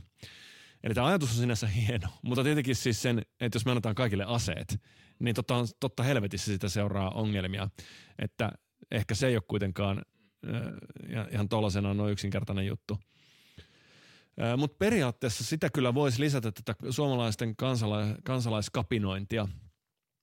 Eli siis se ihan vaan yhdysvaltalaisten puolustaa, siis se, siellä on verissä, siinä missä Suomessa on verissä tämä hyvinvointivaltio ja tasa-arvot ja kaikki muut yhdenvertaisuudet, niin Yhdysvalloissa on verissä vapaus. Te ette jumalauta vie mun vapautta, my property-tyyppinen meininki. Mm. Ja jos joku yrittää sitä, niin ne on heti, heti valmiina, että älä, älä tule tänne näin niin tätä voisi Suomessa ehkä lisätä. Jos ajatellaan korona-aikaa vaikka, mm. niin ei ole ollut mitään niin säysiätä meininkiä, kun ihmisiltä vietiin elinkeinon harjoittamisen vapaus ja liikkumisvapaus, mm. ja niiltä vietiin vielä, vielä tota noin, niin lopulta ää, koronapassin myötä sä et saanut edes mennä ravintoloihin mm. ja muihin, ellet pue tätä toimimattomaksi osoitettua maskia naamas. Niin missä oli mielenosoitukset? Hesarissa kirjoitettiin, kun tämä oli tämä Hesarissa oli, siis tämä oli tämä konvoi vai mikä se oli, se yksi, yksi, yksi tota mielenosoitus, jossa siis vastustettiin koronarajoituksia. Eli siis hallituksen politiikkaa. Mm. Eli se on demokratia. Ihmiset on, ihmiset saa olla sitä mieltä, että saa vastustaa poliittisia päätöksiä. Niin Hesarissa kirjoitettiin, että ää, miten, miten se oli, venettä keikuttava, joku yhteiskunnallista eripuraa luova joku veneen keikuttaa tai jotkut tämmöistä. Mm. Eli siis se, miettikää, siis valtakunnan päälehti kutsuu sitä, kun mielenosoittajat tulee kadulle vasta- puolustamaan omia perusoikeuksiaan, mm. niin se on näille tota, yhteiskunnallista eripuraa luovaa veneen keikuttamista. Oli, mm. oli tämä ter- terminologia, jonne mä muistan. Niin tämä, ei Yhdysvalloissa, se, se on, ja sama Ranskassa tai muualla, se on totuttu siihen, että niitä oikeuksia puolustetaan. Ja se liittyy siihen asenkanto-oikeuteen, että sitä asennetta saisi olla, no ei se ehkä tarvitse olla aseet, mutta se asenne siihen suuntaan. Miksi? Mm. Miksi? Ja niin, jotta sitten valtio tai hallinnolla voisi syntyä tämmöinen pelko niin. siitä, että niin, että löytyy joku raja sille, että okei, tota yli me ei voida mennä, koska nuo ihmiset no just, lakkaa menemästä vaikka töihin. Niin, niin. ne rupeaa kapinoimaan, mm. nehän jumalata kävelee kohta tänne eduskuntatalolle. Että siis se, sellainen täältä puuttuu valtiokriittisyys, täällä ollaan valtiouskovaisia. Ollaan siis niin kuin, että valtio hoitaa meidän asiat, ihana mm. valtio tulee ja kyllä valtio ratkaisee ja virkamiehet on hyviä ja aina on kaikki kiva. Minä haluan päättää omista asioista, niin antaa valtion päättää. Ottakaa mun rahat, päättäkää te mun puolesta. Mm. Tämä, se, tämä on koko verotuksen idea. Et, mm. et, jos, jos, jos tota noin, niin siis sillä tavalla, että valtio hoitelee sun puolesta nämä asiat. Itse asiassa, jos ei olisi terveys, tämmöistä terveysjärjestelmää kuin Suomessa on, niin syntyisi yksityinen vakuutusjärjestelmä, joka kyllä hoitaa sen homman sitten. Et ei se ole mikään pakko järjestää verottamalla ihmisiä. Siis esimerkiksi mm. niin, niin terveydenhuoltoa. Että se voitaisiin olla se, että, okei, valtio järjestä sitä yksityiset pyörittää terveyskeskuksia, sairaaloita, kaikkea, ja sitten syntyy vakuutusjärjestelmä, mm. yksityinen jälleen, mm. jossa ostat terveysvakuutuksen ja sillä tavalla. Täällä se ajatus on, että valtio hoitaa aina kaiken. Mm. Ja se on ongelma sen takia, että yksityiset yritykset toimii tehokkaammin. Kun sulla on oma raha kyseessä, niin ne tehostaa toimintaa. Silloin kun sä operoit muiden rahoilla, niin se on aina tehotonta. Milton Friedmanin opit numero yksi käytössä. Miksi, miksi et sitten tää on, tää on, tota noin, täällä on niin huonosti, tai meillä on huono hyvinvointivaltio, Yhdysvalloissa on kaunis demokratia ja kapitalismi, niin miksi et muuta sinne?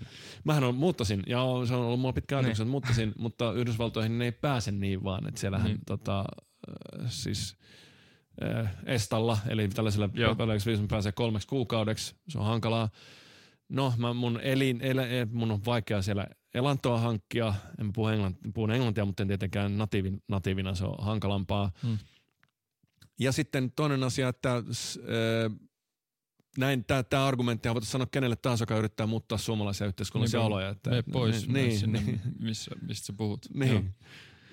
Äh, että joo, mutta kyllä mä siis ihan, siis oh. ei se, ei se mahdottomuus olisi. Voidaanko mennä yhtään, yhtään tota, äh, täh, täh, tätä sivua vaan, ei maasta muuttamiseen, vaan äh, YEL tota, Joo. muutokseen? Joo, no siis mä ymmärrän yhdellä, öö, eli siis pointtihan on se, tämä on monimutkainen tämä verojärjestelmä, siis toi eläkejärjestelmä Suomessa. No mitä jaksaa kukaan sitä selitetään läpi kokonaan, mutta se tiivistelmä. Niin, jos yrittäjät rahoittavat omat eläkkeensä. Mm. Eli jos te yrittäjät, te maksatte nyt yömaksua, ja aikanaan sitten kun te jäätte eläkkeelle, niin te saatte tästä yökassasta, jonne on maksettu, niin, niin sitten teille maksetaan vastaava määrästä yrittäjän eläkettä. Ja käytännössä se on niin, että ne nykyiset YEL-maksut ei riitä kattamaan niitä nykyisiä yrittäjäeläkkeen mm. menoja. Ja se johtuu siitä, että siellä on äh, tämmöinen, äh, siis Eli yrittää ikään kuin itse päättää, kuinka suurella osuudella hän vakuuttaa itseään. Siis, siis palkasta se menee, että palkasta mm. 25 pinnaa, mutta yrittäjältä ei voi tehdä näin, koska yrittäjä välttämättä nosta palkkaa ollenkaan. Joten on päädytty siihen, että yrittäjä itse määrittää tämän ikään kuin YEL-tasonsa, mikä se on. Ja suuri osa yrittäjistä tekee niin, että ne niin, tämä, nyt tämä sitateskosta valtion propagandaa alivakuuttaa itsensä. Eli maksaa vähemmän sinne YEL-kassaan kuin valtion mielestä pitäisi maksaa. Ja valtion mielestä pitää maksaa tietenkin sen verran, että ne saa katettua ne nykyiset YEL-eläkeläisten mm. menot. Et sä, et sä mitenkään alivakuuta itseäsi, vaan ainoastaan tai olet kallis. vähemmän kuin mitä se systeemi Niin, ja tarvitsisi. sitten aikanaan kun sä et eläkkeelle, sä myös olet halvempi eläkeläinen. Mm. Näin. Mm. Mutta kuitenkin sitä syntetään epäsuhteen. Se on 400 miljoonaa se vaje, joten se vaje joudutaan paikkaamaan valtion mm. budjetista. Mm. Ja valtio ei halua sitä. Joten se tapa, mitä tapahtuu, on, että korotetaan yrittäjän yle, yle, elä, eläkkeiden suuruuksia. Käytännössä se on vero, siinä, on, siinä siis äh, kiristetään yrittäjien verotusta ja mä ymmärrän tämän, tämän periaatteessa tämän logiikan – ja sen tarpeen se perimmäinen ongelma on se, että valtio ylipäänsä säätää niiden eläkkeiden kanssa noin paljon. Hmm. Eli yksityinen eläkejärjestelmä on jälleen parempi. Eli esimerkiksi niin, tämä pitäisi kattaa siis sekä yrittäjän että palkansaajien kaikkiin. Eli me ei voida tehdä niin, että me jätetään eläkkeet kokonaan siis ihmisten omalle kontolle, koska se mitä tapahtuu, ne ei, ne ei säästä eläkkeitä varten ja sitten aikanaan kun ne jää eläkkeelle, ne ollenkaan fyrkkaa, ne kävelee, kävelee toimeentulotuen luukulle ja se valtio maksaa sen kuitenkin. Mm. Eli täytyy olla jokin siis raja, ja näin ollen, kun ihminen menee töihin tai yrittäjäksi, niin se maksaa tämmöistä pakollista eläkettä mm. tavalla tai toisella niin kauan, että sen työeläke on sanotaan vaikka 1500 euroa kuukaudessa. Nyt se saa varmasti 1500 euroa sinne, silloin, kun se pääsee eläkkeelle. Sen jälkeen se vapautuu siitä kaikesta. Sen jälkeen se saa tehdä mitä se haluaa mm. niillä eläkkeisiin menevillä rahoilla. Se on merkittävä raha. Se on 25 prosenttia. Jos, jos yrittää, tai siis työnantaja maksaa sulle 10 tonnia, niin 2,5 tonnia lähtee suoraan eläkemaksuihin. Sen jälkeen lähtee vasta verot. Mm. Niin tämä vapautuisi ihmisille omaan käyttöön. Ne voisi, ne voisi sijoittaa sen, ne voisi tehdä mitä ne haluaa mm. sillä. Niin joo, mutta siis tavallaan mä ymmärrän tämän YEL-maksun kiristämisen välttämättömyyden, mutta se suunnanhan ei pitäisi olla se, vaan että vapautetaan vaan kokonaan y- mm, yrittäjiä mm. siitä ja myös palkansaajia. Joo, tämä YEL-maksun tavallaan uudelleen, uudelleen arviointi. Niin. niin. se on hassu. Niin, se, se on, koska, koska siis se on vaikeaa, koska ei ole mitään sellaista todellista, ei ole mitään mistä katsoa paljon, kun sun pitää maksaa eläkettä, mm. jos olet yrittäjä. Että katsotaanko se työtunneista, katsotaanko se liikevaihdosta, katsotaanko se tuloksesta, mistä, mistä se oikein katsotaan. Mm. Äh, ei, ei sellaista ole. Sitten on keksitty tämä kuvitteellinen työtulo. Mm-hmm. Eli, eli nyt se katsotaan sitten työtulosta. Ja sinä ilmoitat sun työtulon – ja periaatteessa sen työtulon logiikka on se, että sen pitäisi vastata sitä, jos, jos olet yrityksen duunissa tai olet osakas omassa yrityksessäsi, niin jos sä palkkaisit itsesi tilalle tekemään samat työt jonkun toisen ihmisen, niin paljonko sä maksaisit sille palkkaa? Tämä on sun työtulo. Ja tämä sun pitäisi ilmoittaa sitten sinne, ja sen perusteella määräytyisi tämä sun eläke. Joka johtaa esimerkiksi siihen, että jos meillä olisi vaikka Arnin kanssa tämmöinen nuori yhteiskunnallinen viestintätoimisto, niin. joka myöskin rahoittaa tämmöistä, ei hir- niin täysin tämmöistä, kuvitteellinen. Eikä täysin kuvitteellinen, joka rahoittaa tämmöistä tällä hetkellä tappiota tekevää podcastia, ja, ja sitten – me tota noin, vaikka saataisiin nostettua aika vähän palkkaa, jos, jos koskaan mitään. Niin. Ja yritettäisiin kuitenkin, yritettäisiin kuitenkin, tehtäisiin mahdollisimman paljon töitä sen eteen, jotta tämä tästä, tää tästä nousee. Kyllä. Koska meillä on siitä selkeä näkymä ja suunta, jonne me ollaan menossa, niin meidän pitäisi maksaa enemmän YL-maksua siitä, mitä enemmän me nähdään vaivaa sen eteen. Kyllä. Vaikka me ei saata siitä mitään irti siinä vaiheessa Tämä on vielä. täysin absurdi. Tämä, tämä liittyy jälleen siihen sellaiseen ajatukseen, että kenen ne rahat on. Mm. No tavallaan valtion rahoja. Että teille vaan on nyt annettu jonkin verran sitä pitää, mm. mutta näköjään te pidätte vähän liikaa. Teillä on tämmöinen porsaareikä, että saatte pitää omia rahoja liikaa, joten otetaanpa sitä sieltä sitten takaisin tänne valtiolle koko ajan se mindset on se, mm. siis sosialistinen, vasemmistolainen, että ne rahat ei ole, oikeasti ole sun, vaan valtion. Ää, ja se voisi olla toiseen suuntaan koko ajan se pyrkimys ja ajatus. Ja tässä teidän tapauksessa on se, että jos te palkkaisitte ihmisen, joka ohjaa, editoi, kuvaa, juontaa, mm. ää, mitä te teette, markkinointia, mm. ää, kaiken maailman paperityöt hoidatte ja muuta, semmoisen ei varmaan löytyisi ehkä osaajaa edes, joka pystyisi sen tekemään. Tuossa pakkaamaan useita ihmisiä ää, tekemään sen kaiken, niin kuinka paljon te joutuisitte maksaa palkkaa sille? 35 tonnia kuukaudessa mm. ja sitten tämän, tämä pitäisi olla se työtulo teille. Mm. Tämä on juurikin se niin. haaste. Koska valtiohan ei ajattele yrittää riskiä. Se ei ole sille minkäänlainen indikaattori, niin kuin faktori siinä laskelmassa. Ei, ja osinko on niin. kaikki, osinko on kaikki niin, voittaa niin, yrittää. osinko ei kuulu yrittäjälle. niin, kyllä. kyllä. Marin taisi sanoa, sanoa jotain tuohon vastaavaa.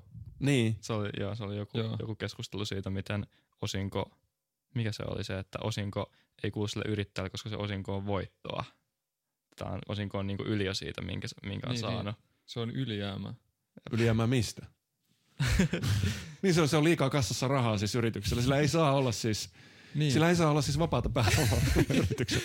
niin tässä, on, tässä on vaara, että paraphrastaa väärin, mutta se idea meni jokseenkin Jep. noin. Se niinku demonstroi siinä, missä Sanna Marilla on paljon, paljon hyviä puolia, niin demonstroi tietynlaista ymmärryksen puutetta siitä, että miten yrittäjän palkkatulot tai yrittäjän niin. tulot, niin, mistä se ne muodostuu. Että sä maksat palkkaa ja sä elät sillä palkalla ja se ne osingot on Se on, niinku kiva, siitä, se on kiva bonari. Kyllä, kyllä. Mikä kun, jos olet ajatteleva niin kuin olento, niin sä et tee noin, koska sulla tulee palkasta korkeammat verot.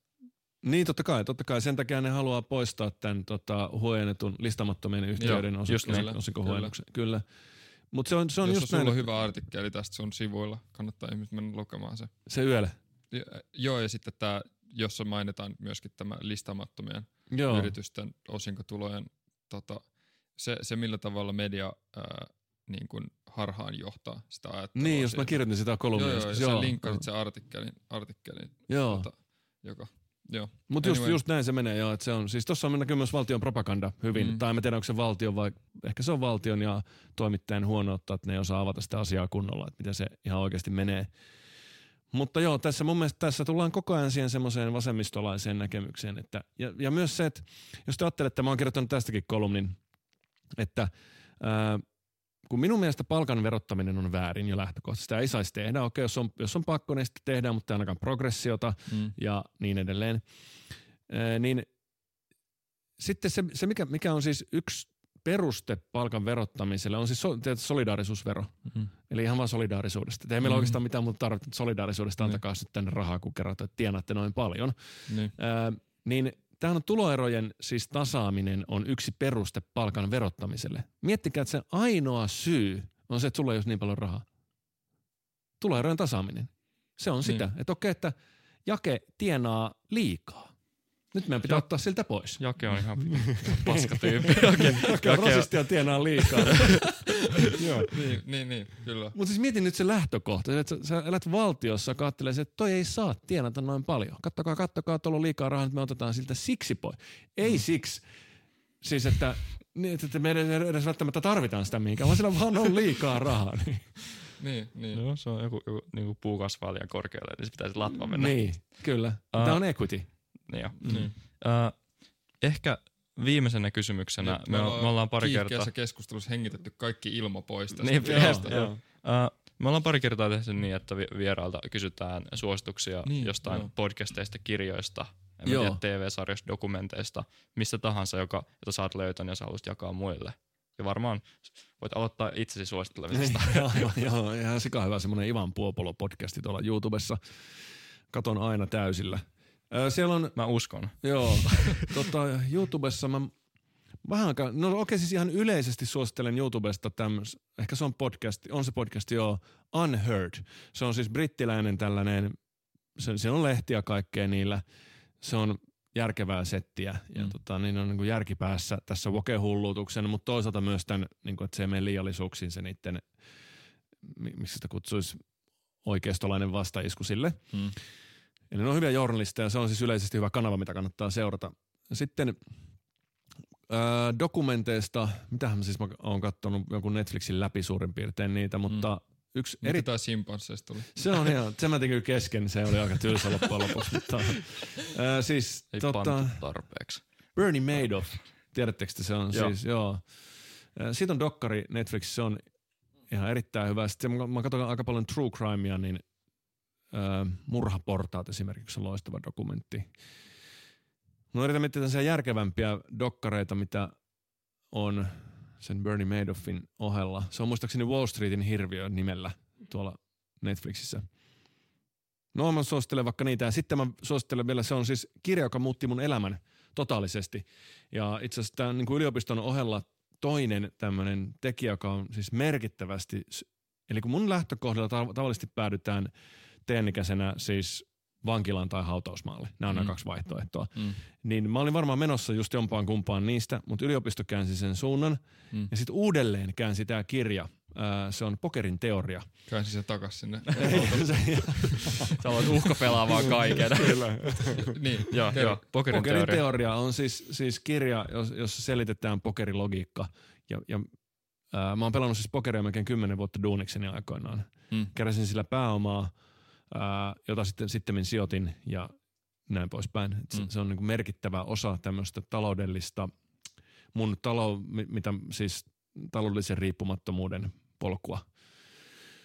Ää, niin se, mutta se voi olla ehkä tässä vaiheessa pikkusen pokeriskene on muuttunut, se on niin va- vaikea Mm. kenttä nykyisin pärjätä, että Tuo on muuten ihan sairaan hyvä oma elämänkerta, niin kuin, titte, niin kuin kirjan nimi. Sitten, kun mikä se on siis, Siis pokerin pelaajan käsikirja. niin, niin, tai se on siis pokerin teoria on se Ai kirja. niin, pokerin teoria. Joo, no joo. niin, joo, pokerin teoria on Ed aika... Sklansky muistaakseni Niin, mutta pokerin teoria, se on hyvä, niin kuin sit kun sä julkaiset sun oman elämän kerran, Joo, joo. niin sen nimeksi myös.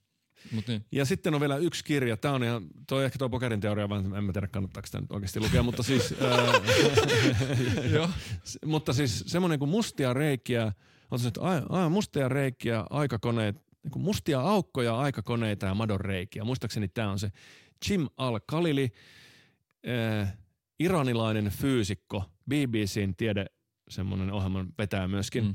Se on kirjoittanut siis kvanttimekaniikasta, tai itse asiassa tämän, niin kuin sekä kvanttimekaniikasta että yleisestä suhteellisuusteoriasta. Ne on tietyllä tavalla ristiriidassa keskenään. Joo. Niin, niin tota, ni, niistä semmoisen kansantajuisen opuksen, jossa se heti alkumetreillä lupaa, että tässä ei yhtään kaavaa tässä kirjassa, vaikka tämä on fysiikka-alusta loppuun, ei edes EONMC toiseen, ei esiinny siellä. Ja sitten se noin viiden sivun välein pyytelee anteeksi fyysikko-kollegoiltaan, että sori, hän pikkusen oikaisee mutkia tässä, mutta tämä on Niin. nyt toviksille tämä kirja. Ja se on jumalauta, se on hieno. Siis se, on- se on, siis se on mind-blowing kamaa silleen, että sä tajuat, että miten uskomattoman paljon fysiikka on tästä maailmankaikkeudesta selvittänyt. Ne palaset loksahtelee vaan kohdilleen, kun se Mm. mm. selittää, että miten painovoimateoriat ja suhteellisuusteoriat ja kvanttimekaniikat sun muut Mm. toimii. Erittäin kova. No niin, kiitos noista. Siitä ka- kaikille meidän äh, tasaiseen maapalloon uskoville tuottavaa. Se on, Mutta hei, äh, me ollaan varmaan jossain kolmessa tunnissa. niin varmaan, joo, joo. Mä sekä nukahdan, en toki tämän keskustelun, vaan tu- kolme tuntia tämmöistä tykittämistä. Sulla on, kans tommoista, sulla on tuommoista presidenttienergiaa kyllä. Kyllä, Tosta kyllä. Di, sulla on tuosta debate Niin, kyllä, kyllä. Ja milloin sä oot ehdokkaana? vaan, Niin. No, en mä on- oikeasti ikinä lähde, lähde tota vaaleihin ehdolle, että se on politiikkaa. Mä, mä seuraan sitä niin läheltä, että Mm. no way. Se, sitä paitsi se on pahan tahtosta. Mä oon kuitenkin loppujen lopuksi vilpitön ihminen. Mm. Vilpittömyys on huono asia politiikassa. Mm. Et vaikka me äänestetään politiikkaan siis luottamus, luottamusihmisiä, niihin Mm. mm. luotetaan. Mutta politiikassa ei pärjää vilpittömyydellä, vaan häikäilemättömyydellä. Mm. Ja ainoastaan niistä luodaan vilpitön vaikutelma, mutta ne on, mä uskon, että menestyvät poliitikot on lopulta aika häikäilemättömiä kaikki. Ja pakkohan se on vähän olla, nyt ei mennä tässä toisen tunnin Joo. keskusteluun, mutta pakkohan se on vähän olla siinä, että sä et voi lannistua siitä, kun sä teet virheen. Se, niin. Mikä olisi hienoa, olisi, että meillä olisi kulttuuri, jossa se virhe voidaan myöntää niin, että sitä ei, se ei ole tappio, vaan se on itse, itse asiassa enemmänkin voitto. Kyllä. Että se olisi parempi. Mutta se, että selviää siitä, että, että niin kuin vaikka mun oma päätös aiheutti valtavan paljon kärsimystä, niin vaatii aika häikäilemättömiä tyyppejä. Ja se on se, mitä valtiotasolla niin pelataan sillä. Kyllä. Että joo, joo. Totta. Kiitos Ivan, kiitos Arni. Kiitos. Ei mitään, mä voin olla Loistavaa. seuraavissa presidentinvaaleissa myös. Otetaan seuraava vieras. Joo.